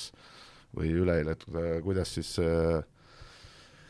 kuidas neid mänge nagu mängitakse, et Fiba vist alles otsustab täpselt, äh, täpse süsteemi ära nüüd peale neid, et nad vaatavad, palju neid mänge on ära jäetud, ehk siis Ungari saadeti ka koju, aga suure tõenäosusega peaks olema see järgmisse aknasse, tähendab seda, et Makedoonia peaks olema neli mängu. no ja Eestil, Eestil siis kolm. ja, ja et äh, Salumetsale asjad ei, ei seekord mitte. aa ah,, okei okay,, okei okay.. et äh, ei, ma oleks kindlasti seda meelt olnud, et äh, et äh, okei okay,, Venemaalt miinus kakskümmend, aga ma arvan, me olime paremas seisus kindlasti kui Makedoonia ja me oleks selleks mänguks hoopis teistmoodi valmis olnud ja ega meil mehed ju tegelikult füüsiliselt ja selles mõttes äh, ei olnud nagu baasseisus ja koondise mängupilt iseenesest ei olnud nagu selles mõttes kõige hullem, aga lihtsalt vastaste klass oli minu arust liiga palju ja ebaõnnestumisi liiga vähe. aga selles suhtes mingil määral on äh, peatreener Jukkast ja mängijatest kahju, et ma usun, et äh, kindlasti nad tahtsid ennast täna rehabiliteerida ja, ja siit nii-öelda koduklubide juurde minna ja seda järgmist akent ootama jääda, tegelikult on päris selline mõru ja eriti veel äh, võtame nende mängijate koha pealt, kes eile ebaõnnestusid, et äh, noh, et neil oleks olnud hea võimalus endal saada uuesti positiivne feeling peale järgmisest mängust, on ju, ja nüüd on niimoodi, et läheb... Sel-, selle pealt ikkagi tullakse ju järgmise akna peale, midagi no, pole teha, kahjuks. põhimõtteliselt ja eriti, kui me võtame nüüd Gergriisa, kes lendas USA-st siia, on ju, tegi igasuguseid seiklusi, tuli, mängis ära, okei okay,, mäng eriti ei õnnestunud, nüüd järgmist mängu ka ei ole nüüd tõmbab USA-sse tagasi ja siis ja ei tea ka, mis saab tast. ja aga no selles mõttes ma ei heida Kerrile kindlasti midagi ette, et selles mõttes ei no pigem me tunnustame, ei, ma mõtlen selles mõttes müts maha, et ta võttis selle reisi ette, tegi ära, on ju, oli näha, et ta ei olnud nagu äh, valmis äh, ja väsimused ja asjad kõik, on ju, aga ma arvan, et järgmine mäng oleks hoopis teist mängu näidanud, et see oligi niisugune nagu nii-öelda soojendus, on ju, aga kahjuks seda teist mängu nüüd ei tule. sest äh, olgem ausad, kui Kerre ei oleks Arizonast tulnud, äh, noh, sisuliselt oleksime läinud äh, kogu austuse juures Siim-Markus Posti vastu me oleks läinud äh, Postiga põhimängujuhi koha peal lahingusse. no tõenäoliselt oleks siis Jukka meie saate üle kuulanud ja oleks Rosenthali kutsunud, kes oleks selle mängu ära lahendanud. jah, siin äh, Rosenthali juurde tulles, siis, äh, siis me siin, Kristo, sinuga mõned saated tagasi tunnustasime, aga nii palju, kui kuulda on olnud, siis suvel ikkagi, ikkagi kutsuti sinna, sinna koju, aga aga ei, ei taha, tahtnud vist mees ikkagi ise päris minna. kuradi Rosenthal on siin ise süüdi ja meie siin teda haibime, eks no selge, ei oleks pidanud olema, ma ütlen ka kohe ära siis, et kuradi, kui ikka ei taha suvel tulla, kutsutakse, kurat, ega siis uks pannakse seestpoolt lukku. et ma, jah, ma arvan, see ongi nagu veits üllatav, et okei okay,, ma ei tea, millega, millega need mehed siis tegelevad suvel, aga kui meie lõunanaabrite juures on lät-, lätlastel käivad kõik NBA mehed, panevad suve läbi kuude viisi kuskil saalides trenne, enne et paremaks saada, siis Eesti mehed on, loobuvad nagu igast võimalusest, et midagi juurde teha, et ja siis meil ei olegi eriti palju siin midagi nõuda, et me peaks kedagi võitma või paremaks saama, et sellises vanuses ikkagi peaks üritama, okei okay,, me saame aru, et Kristjan Kangur tõesti ei pea suvel hakkama õppima, kuidas palli põrgatada või peale panna või mingit haaki, ju, aga no nooremad peaksid ikkagi andma valu nii palju, kui tuleb, et siis elu näitab, kaugele nad jõuavad no elu on näidanud, vaata, et uh, uks on sul praakil ainult mingi hetk, et kui sa selle esimese võimaluse maha magad, nagu enda kogemustes ka öeldes uh, koondises ja mingites olukordades, et siis ega see uks enam lahti ei tule ka, et siis sa jäädki sinnasamma kohta seisma, et et tõesti nagu selles mõttes huvitav, et et oleks võinud ju käiagi ja näidata ennast ja teha, et tõenäoliselt oleks ta siin olnud, aga ju siis ei tahtnud aga põikame siit äh, veidi kõrvale, jääme küll veel siia koondise rubriiki sisse, aga, aga siin, äh, siin ligi nädal tagasi ühes konkureerivas äh, meediaväljaandes avaldati üks intervjuu treener Aivo Erkmaaga ja pealkirjaga siis korvpalluri elukutset on, on mõttekam omandada välismaal ja ja ma arvan, et Marko näol meil täna siin stuudios on ka inimene, kes, kes saab nii-öelda autentse treenerina seda seda asja võib-olla natukene lahata ja võib-olla ka mingil määral vastuväiteid esitada ja Kristo, sinu, sinu jaoks ka ju äh, nimi Aivo Erkmaa on, on üsnagi tuttav. no väga tuttav. et, et äh, kuidas siis mehed on, noh, siin ikkagi äh, väga ühte suunda see artikkel selle koha pealt on, siin on, siin on treener Aivo Erkmaa mõtted siis välismaale mineku osas, olgu öeldud, et Aivo on siis väga palju mängijaid just peamiselt eelkõige Itaaliasse korvpalli mängima aidanud. Ja siin on ka kolme mängija arvamus võetud, Kaspar Treier, Mait Peterson ja, ja Aivo Erkmaa poeg Hugo Erkmaa ja, ja ikkagi siis Aivo rõhutab, et, et välismaa on see õige koht, kus seda korvpalli, korvpalliharidust omandada ja et kui sa ikkagi tahad päris tippu jõuda, siis, siis tuleks see samm äh, varakult teha. no Marko, kuidas sa, kuidas sa ise oled selle artikli, ma eeldan, läbi lugenud, kuidas sa seda hindad? Äh, jah, ma olen seda sirvinud küll, jah, et äh, no mina mina olen ikkagi natukene siis vaidleks vastu sellele, et ma ei ütle, et see välismaa on nüüd ainuõige samm, et minna, et äh, mul on endal ka, osad õpilased on äh, läinud välismaale, noh, on olnud edulugusid, ei ole edulugusid, on äh, teistel, teiste noormängijatega ka igasuguseid äh, ka ebaõnnestumisi ja suuri ebaõnnestumisi olnud, nii et et meil on neid noormängijaid ka, kelle näitel võib näidata, et Eestist on võimalik ronida ka ja, ja, ja ka päris kõrgele välja kes need sinu need parimad näited on, trell või? Pole veel kuhugi jõudnudki? Mul on veel mõni mängija välismaal oh,. okei okay., okei okay., ei no selle artikli juurde tulles muidugi, et siis mulle meenub kakskümmend aastat tagasi ütlus Erkmaalt, et kui mind Ukrainasse kutsuti, siis ta ütles, et suhkrus pole mõtet minna. tundub, et nüüd on suhkru hind kõrgemaks läinud, aga, aga no ma ei ole päris nõus selles mõttes selle ka, et minge välismaale, no kui me kõik välismaale ajame, no edulugu, siis sa ütlesid Treier, kes seal. Peterson ja Hugo Erkmaa. noh, kuhu see Hugo Erkmaa jõudnud on siis, esimene küsimus. esiliigaski Tallinnast löödi minema, noh, nii. Peterson pole kuulnudki kunagi, võib-olla on hea korvpall. Mait on pärl, Mait on pärl. ja võib-olla on hea korvpallur, ma ei tea, noh, okei okay,, Treier äh, jõudis äh, tippu, on ju, aga, aga noh, ma, ma ei tea, no ma ikkagi räägin seda, et kui me kõiki suuname välja, siis see Audentes ei saagi meil tugevamaks minna et, et ma olen ikkagi, ikkagi, ma ei tea, ma ei ole ise kunagi Audentes käinud, pole ühtegi kooli lõpetanud elus peale üheksanda klassi, on ju, aga, aga, aga ma mõtlen seda lihtsalt, et kui, kui mina hakkasin kuueteist aastast mängima, siis Audentese korvpalluritele vaadati nagu alt üles, noh ma sõitsin tram-, trammis, mingi koondise laager oli, sõitsin trammis, selles trollis koos Gregor Arbet, Kangur, läksid trenni, on ju, nägin Kalevi kotte, eks mul silmad põlesid, on ju, vaatasin, no nemad mind ei teadnud, on ju. no siis mõtlen nagu, et aa, need on Audentese vennad, et mängivad Tallinna Kalevis, nad tahaks ka jõuda, vaata. enam niisugust suhtumist ei ole, vaata. nüüd saad TalTechi, on ju, saad viiekümnega ja niisama istudki ja mingit iseloomu pole, noh aga no siin artiklis ongi toodud kolm nii-öelda positiivset näidet, eks, et aga tegelikult äh, olgem ausad, meil on ju äh, Markoga neid näiteid, kus on läinud tegelikult äh, risti, risti vastupidi, no me ei taha siin võib-olla väga nii-öelda konkreetseks minna ja kellelegi liiga tegema hakata, et nüüd tehti vale otsus ja, ja nüüd on kõik halvasti, aga et selles mõttes, et äh, kas ta tegi õige või vale otsuse, seda näitab aeg, on ju, aga me ei saa nüüd selle artikli põhjal öelda, et see on nüüd õige otsus, tõmbame kõik Itaaliasse kuradi makarone sööma ja kossu tegema, et see on nagu kõige parem koht, ei ole, noh. Et äh, jah, et äh, neid on, neid on, neid lugusid, aga noh, sama on ka, et äh, mina olen seda meelt, et olnud ja ma olen seda ka varem rääkinud, et äh, minu arvates mul ei ole mitte midagi selle vastu, kui nad lähevad välismaale, aga sa peaksid ikkagi olema Eesti omavanuste noortekoondises, ütleme, top viis vend. et äh, kui ikkagi sa näiteks ei pääse isegi noortekoondisse omavanuste, võib-olla isegi kandidaatide hulka, on ju, siis tundub nagu kahtlane, et siis ma arvan küll, et ei äh, õpi kõigepealt on ju Eestis veits mängima, tõesta ennast siin, on ju, mitte nii, et lihtsalt jooksete, kõik jooksevad minema, et äh, suur jutt käib selle ümber, et Audentes peaks mängima meistriliigas, kui need Kullamäed, Raiestad ja kõik olid meistriliigas, okei okay,, nad kaotasid, ju, ma arvan, et isegi kui nad poleks läinud välismaale, nad oleks ikkagi jõudnud kuhugi. aga nendest meestest ma saan aru, kui nad lähevad. Aga kuidas Audentes saab meistriliigasse panna, kui nad ei saa isegi no ütleme, noortekoondis top kümme venda, äh, kaks tükki nendest valitakse välismaale, okei okay,, me saame aru, et Veesaar läks äh, näiteks Reali, ma arvan, et see võib olla väga hea otsus tema puhul.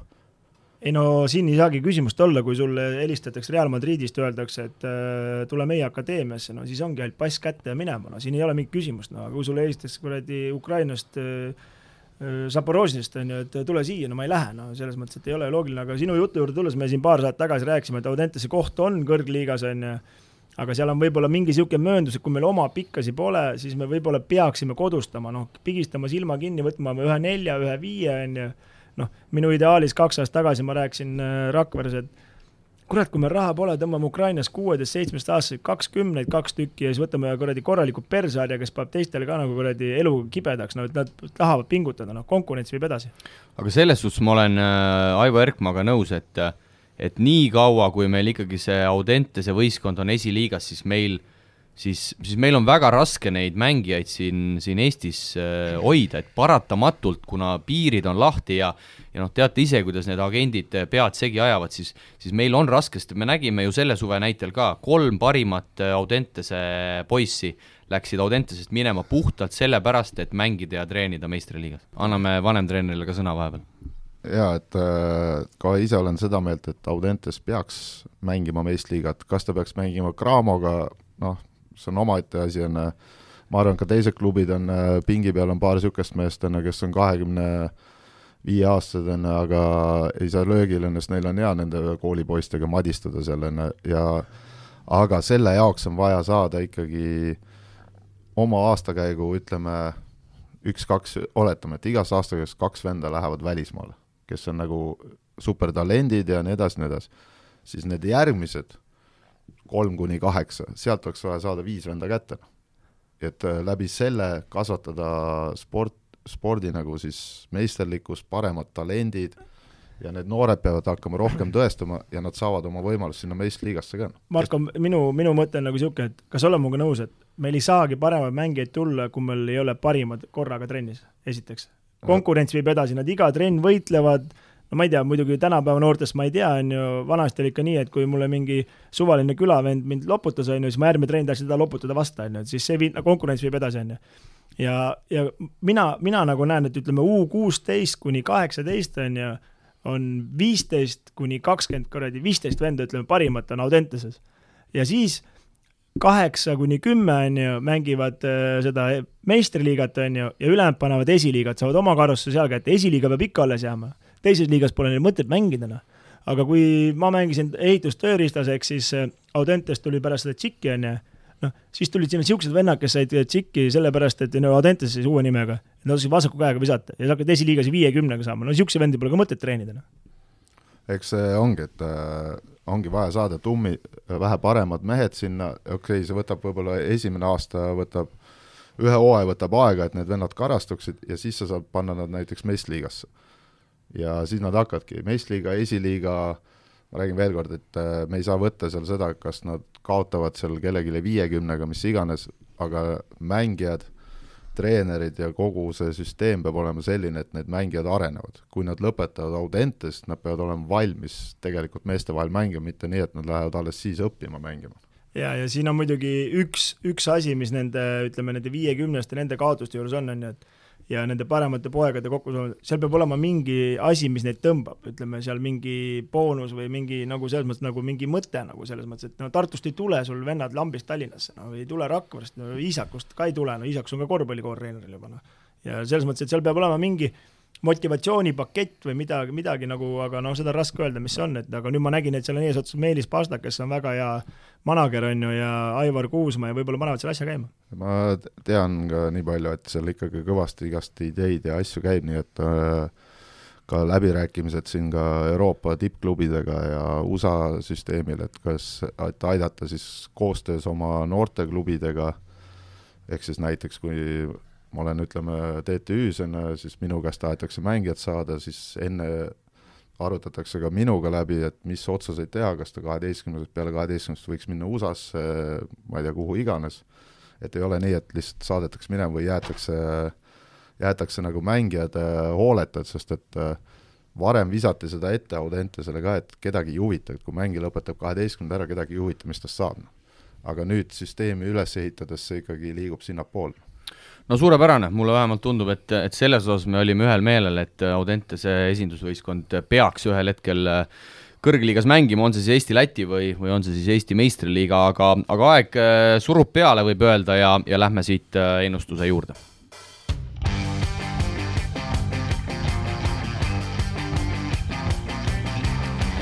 Nordeidi ennustusrubriik. Ja Kristo, sa ilmselt taas tead, et sa et sa ikkagi, sa jälle, jälle jääd must aina kaugemale, igatahes meil oli siis mäng Eesti-Venemaa. Ja, ja ütleme nii, et äh, ennustajad ennustasid hästi, võib-olla erinevalt meist, mina sain kaks punkti, sina said ühe, Eesti koondis kaotas Venemaale, Jõesaar viskas üksteist punkti, kaheksakümmend punkti me täis ei saanud, nagu sina arvasid, me jäime ikkagi sellest väga kaugele ja ise ei läinud, treierivat viskeid. ja Veidemann siis ühtegi kolme punkti viset ei tabanud. ma ütlesingi nulli ei öelnud või? ei, kahjuks ei öelnud. neli ütlesin. sa ütlesid kolm. aa, kolm. nii et. Äh, mina sain punktid siis selle eest, et äh, Eesti ei alista Venemaad ja, ja et Eesti ei viska kaheksakümmend punkti täis ja sina said selle eest, et Eesti kaotab. no negatiivseid inimesi premeeritakse, no mis ma oskan muud öelda, et aga kas mul oli Jõesaar neliteist, eks? Jõesaar oli sul seitseteist. asja raisk, ma elasin, ma iseenda peas mõtlesin, et oli neliteist, ma elasin viimased kolm minutit kaasa, et äkki viskab veel peale, aga ei visanud. aga ennustajad olid meil sel nädalal üsna tublid, erinevalt meist, nagu ma ütlesin, kakskümmend kaks ennustajat said kolm punkti ja kõige varem neist siis pani oma ennustuse kirja Ragnar Rohtla, nii et Ragnar, palju õnne, võta meiega ühendust ja saad väikse auhinna auhinna kätte, aga sel nädalal äh, läheme siis Euroliigaga edasi, reedel, neljandal detsembril Kaunase Žalgiris FC Barcelona ehk siis Aruna Jassikevitsus. Kahjuks küll tühja. Žalgirise areenat on külastamas, mäng alguse aega kell seitse. Ja neli küsimust, nii et Marko, ei pääse sinagi täna vastamisest, nii et hakkame siit algusest aga minema. ma lihtsalt ütlen ära, et neid võistkondi ma tean nagu oma viite sõrme, et hakka, hakka tulistama nii, olgu, siis sa saad kohe alustada ka. Äh, esimene küsimus, kas Žalgiris lõpetab äh, viiemängulise kaotuste seeria Barcelona vastu ei. ei muidugi, ei muidugi. nii, Marko? ei. no ma ka kahjuks ei, ei ole usku leedulastesse hetkel,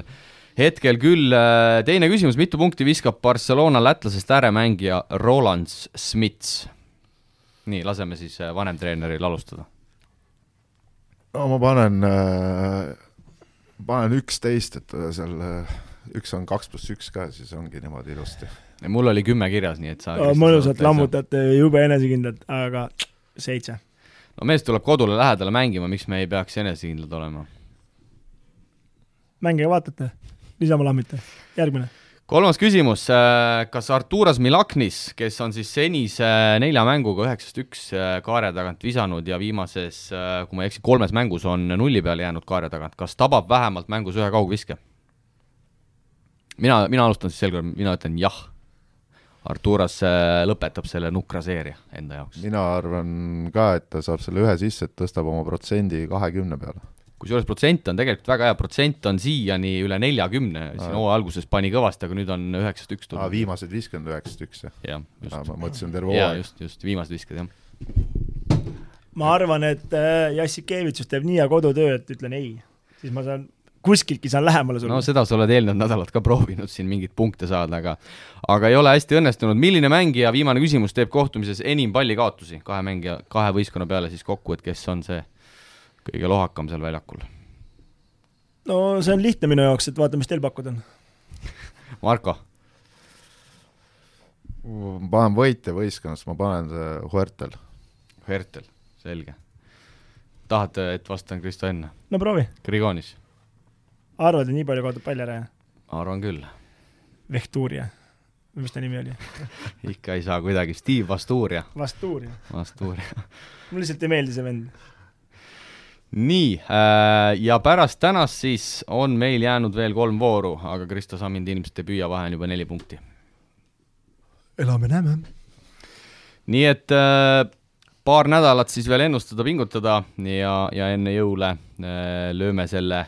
asja lukku, nii et lööge kaasa, sel nädalal jälle rekord, ligi sada kuuskümmend ennustajat, nii et tundub, et asi ikkagi mingil määral korda läheb.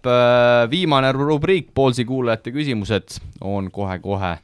teie kõrvus. kuulaja küsimus mängule paneb õla alla Ballsi, parima valikuga ketsipood Eestis. tutvu valikuga www.ballsi.eu. ja Poolsi kuulajate küsimused, nagu ikka traditsiooniliselt kolm head küsimust oleme täna välja valinud ja hakkame siit kohe esimesega pihta. Holger küsib, jäin siin enne koondise mulli omaette arutlema rahvuskoondise korvialuse üle. oletame, et on olukord, kui Kitsing, Kotsar, Nurger tulla ei saa, Tass ja teised välismaa poisid ka mitte, siis koduliigast meil ei olegi korvi alla kedagi panna peale Karl-Martin Kase kes pole päris koondise materjal. või näete kedagi koduliigast, kes selle koha ära täidaks ning Raadiku moodi Luis Cola vastu kaksikduubli ära keerutaks. no Kask on ju koondise materjal küll, mehed siin ju tegi ju debüüdil lausa üks, üks aasta. ja, ja pidi ju välismaale pidi ka minema siin eelmine hooaeg, ta rääkis midagi, et ma ei tea, kaugel ta jõudnud on oma plaanidega. no ma usun, et Lätis on käinud juba, Pärnul suht lähedal, aga, aga mina juba tean Siimu vastust, see on ju see Lindmets.? ei, see on ju sinu see Meksiko poiss. Matute Berner pead sa silmas ja Jah. ma arvan, et tulevikus miks mitte. Marko, sina oled ka seda meest äh, Markole, ka Markole kohe midagi üles kirjutada, vaata mis hakkab Ar tulema. arvestades No. mis, mis seis meil on ja minu, mina sain siia viis nime endale kirja, et meil siin, olgem ausad, väga hästi nende pikkadega ikkagi ei ole. no ma sain äh, üks, kaks, kolm, kaheksa, üheksa Metstak ja. Noormets ei mängi enam. kui nagu midagi üle ei jää, siis tuleb Make ja Babenko kutsuda, aga no ega, ega meil ei ole kedagi võtta, eks Hermet on kirves, siis tuleb pöörduda pensionäride poole, niinimetatud siis pensionäride, et Kangur, Kaju, Keedus, no ja ma, ma natuke nokin ka, ütleme nii, et ma, ma ise mõtlesin pigem selliseid puhtaid äh, viisi, et noh, ma ei tea, kas me Keeduse Kajupangaga okei okay,, mäng on läinud selliseks, et me saame Kitsingi viie peal ka mängitud, aga aga kui me võtame selliseid puhtaid viisi, siis ega tegelikult peale Kase ju noh, tegin siin küll nalja, Lindmets on ju noh, piltlikult ongi, ega Pahvliigast on Lindmets,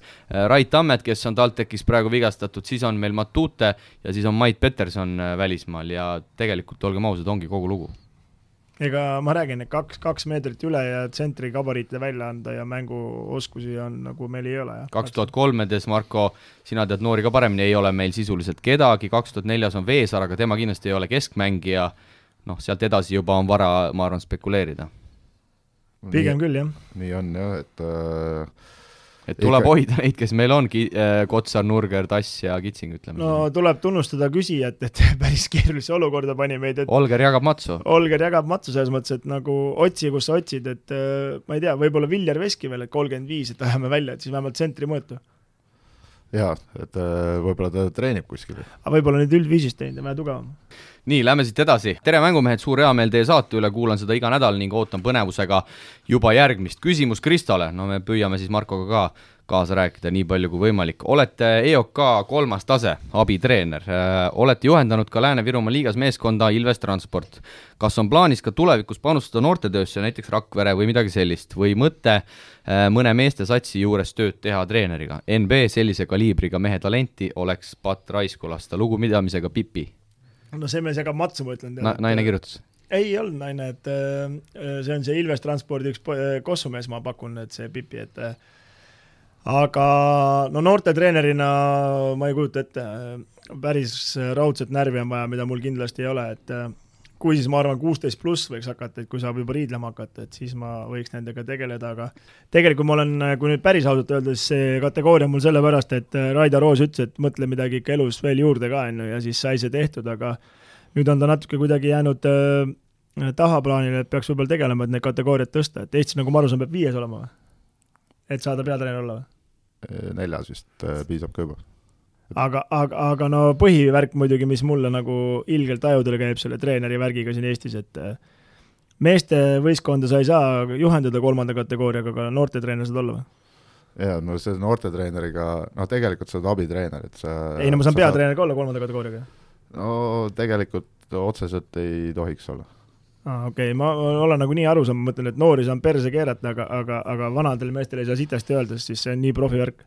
ma just äh, mõtlesingi, et kui sa mainisid, et sa neid noori võiksid teha, on ju, sa kuueteistaastased ja noh, et äh, siis ennem mainid, et äh, vasakule poole ei tohi parema käega palli põrkesse panna nojah, ma neid uusi asju ei tea, mida te siin õpite, et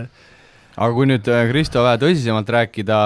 kas äh, selline asi üldse võiks reaalne olla, et müüd oma rekka maha ja hakkadki täiskohaga, kas nüüd ainult treeneri asja tegema, aga ütleme nii, et sukeldud täielikult taas äh, korvpalli sisse? kõik on reaalne elus, et äh, lihtsalt äh, ütleme, valikute küsimus ja pakkumiste küsimus, et, et hetkel muidugi ei tundu küll, et äh, et oleks nii tuhhi, et äh, kolmas küsimus, aitäh Pipile, tervitusspetsialistid, pange kokku oma sümpaatseim algviisik Euroliigas, palun. võite minu valikuid kommenteerida, Marko siis küsib ja pani oma, oma viisiku kokku, loen selle kiirelt ka ette, mängujuht Kostas Lukas, lihtsalt tema isiklik sümpaatia, hea viskega ja hea sööduoskusega mängumees, ründav tagamängija Shane Larkin ütleb, et sellist meest tema varem Euroliigas näinud ei ole, kolme peal Corey Higgins, ütleb, et lihtsalt mängijana äh, üks lemmikuid, hästi kaalutletud äh, mängumees, nelja peal Reali Anthony Randolph ja viie peal serblane Nikola Miljutinov ja tema kommentaar on lihtsalt, et nii lihtsalt on. no ma ei tea, kas me siin viisikut paneme, võime panna ka viisikut, aga võime lihtsalt öelda enda jaoks, ma arvan, sümpaatseid äh, mängumehi, et Marko, hakkame sinuga, sinuga pihta no mul on põhimõtteliselt, võin öelda ka niisuguse viisiku, aga seal on kindlasti ka paar venda sees, et kui keegi haigeks jääb et, et äh, no, viisikvõistkond või? jaa, mul on, ma võiks nagu öelda niimoodi, et äh, eurooplaste viisik on niisugune äh,, kus korvi all äh, ja natuke kolmes taga on Dubljevitš. et väga hea valik, mul on ka samuti see kirjas. ja nelja peal on Mirotic, puhtalt Balkani mehed seal äh, hullamas Mirotic vist on Makedoonias sündinud ja ja no paneme sinna kolme peale Euroopast veel Lutsitsi, järgmine Balkani mees, et mulle need Serbia mehed tavaliselt jätavad väga sümpaatse mulje oma tehniliste oskuste poolest ja niisugune abc korvpallitarkuse poolest, mis on nagu ülihea. ja üks-kaks on niisugused äh, noh, niisugune Häkete, Koolo, Lull on niisugused Euroopa mehed, seal Mitsitsit võib ka mingil määral, aga ja siis, aga need mehed, kes tulevad välismaalt, on, siis ongi hea huvitav vaadata, kas need, selle, need, kes kuulavad meie saadet ja siis võivad ise mõelda, kumb viisik võiks võita, on ühe peal Larkin, kahe peal Delaney, kolme peal Clyburn, nelja peal Heinz ja viie peal Tavares. päris hea, on siin meil, Kristo, midagi üldse vastu panna sellisele analüüsile? no jaa, et äh, mees on ikkagi kodutööd teinud hästi ja mulle on vastav ei ole käed taskust tulnud? ei ole jah, mina panen ikkagi niisuguse ründava korvpallivõistkonna no väga hea, ma panen kaitsva vastu siis, anna minna. Larkin, kõigi vihatud Sved, Grigonis, Mirotic, Mustafa Fall. aga Mustafa Fall ei kesta üle kahekümne minuti, vahetus Dublevits. või Kai Lains, vaatan, kumb saab tulla, kuidas rahalised seisud on. päris hea, ma lisaks sinna juurde veel äh, nagu ma ütlesin, mul on rohkem selline kaitseviisik, mul on taga on äh, Hackett Missich äh,, siis on äh, kolme peal on äh, kolm meest saab kolm meest panna. raiest. Hanga Tatome Simon ja korvi all on siis Schengelia Dublevits, Will Thomas Seniidist on sümpaatne ja, ja Kyle Heinz. ja Nedovitš tuleb ka veel pingilt, nii et mul on päris pikk koosseis. ja Baltikumi kolmik Baskooniast. jah Jah. ku,, Kurut, Sedek, Kerskis ja, ja Raieste, kolm-kolme peale mõeldes. aga kui paneks Baltikuma välja, kes Ahah. meil siis on? Timma oleks kolm, eks, ei, Timmat ei taha, Timma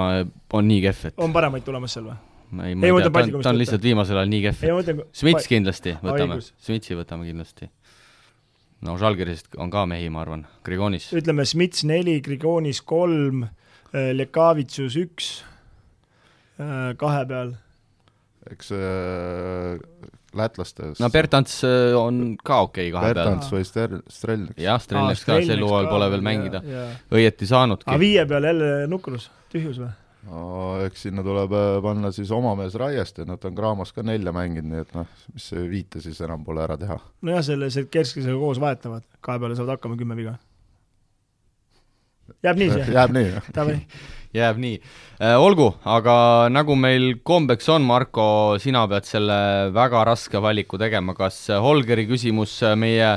kalli rahvuskoondise korvialuse kohta, Kristole treeneri küsimus või see viimane Euroliiga viisiku küsimus, et kas siis Holger, Pipi või Marko saab särgi? kuna me jäime kõige rohkem hätta selle esimese küsimusega, siis ma arvan, et see oli suht hea, hea küsimus, nii et äh, paneme siis Olgerile. Ega me ju ei saa vanemtreenerile kuidagi vastu vaielda, siin tuleb kä käsku, käsku kuulata Holger. ja Holgerile palju õnne soovida, nii et Holger, kes on meil siin ka juba juba Nordeidi ennustusrubriigis ühe võidu võtnud, siis, siis saab nüüd ka äh, särgi omanikuks, nii et ole hea, võta meiega veel kord ühendust, aga, aga sellega tundub, et hooaja kolmeteistkümnes saade on, on purgis, ma annaks siit veel Marko sulle sõna, kui, kui midagi, kui midagi hingele jäi, sa kindlasti valmistusid erinevalt Kristost korralikult ette, et võib-olla midagi jäi ütlemata. otseselt nagu ei jäänud midagi ütlemata. no oleme ausad, Marko, sa närveerisid siia tulles, viimati sa nägid mind äh, maikuus äh, Võiperes, ei näinud, ei näinud, ei näinud, maikuus Võiperes, ma nägin sind äh, Tallinna, Tallinna Openil viimati. olin heas vormis. ma ei tea, te mängisite hommikul vara ja siis hommik, õhtu hilja, nii et noh, aga Aa, te okei. midagi seal vist hakkama ei saanud, nii et okei, okei, okei, jääb nii. Et äh, ega otseselt ei ole midagi. aga igatahes meie Kristoga täname, et sa, et sa läbi astusid ja, ja oma, oma arvamust äh, jagasid äh,. ega midagi, kõikidele kuulajatele mõnusat korvpallinädalat, me siis juba veidi vähem kui nädala pärast. peatse kohtumiseni. nägemist. korvpall on meie mäng, mille harrastamisel ja jälgimisel võib tekkida hea tuju ja tunne. enne saali minemist pea nõu sõbra või elukaaslasega. platsil näeme. Mikk-Mikk. ega edu pole jänes, mis seest ära jookseb. ärid on edukad Hammerheadi majades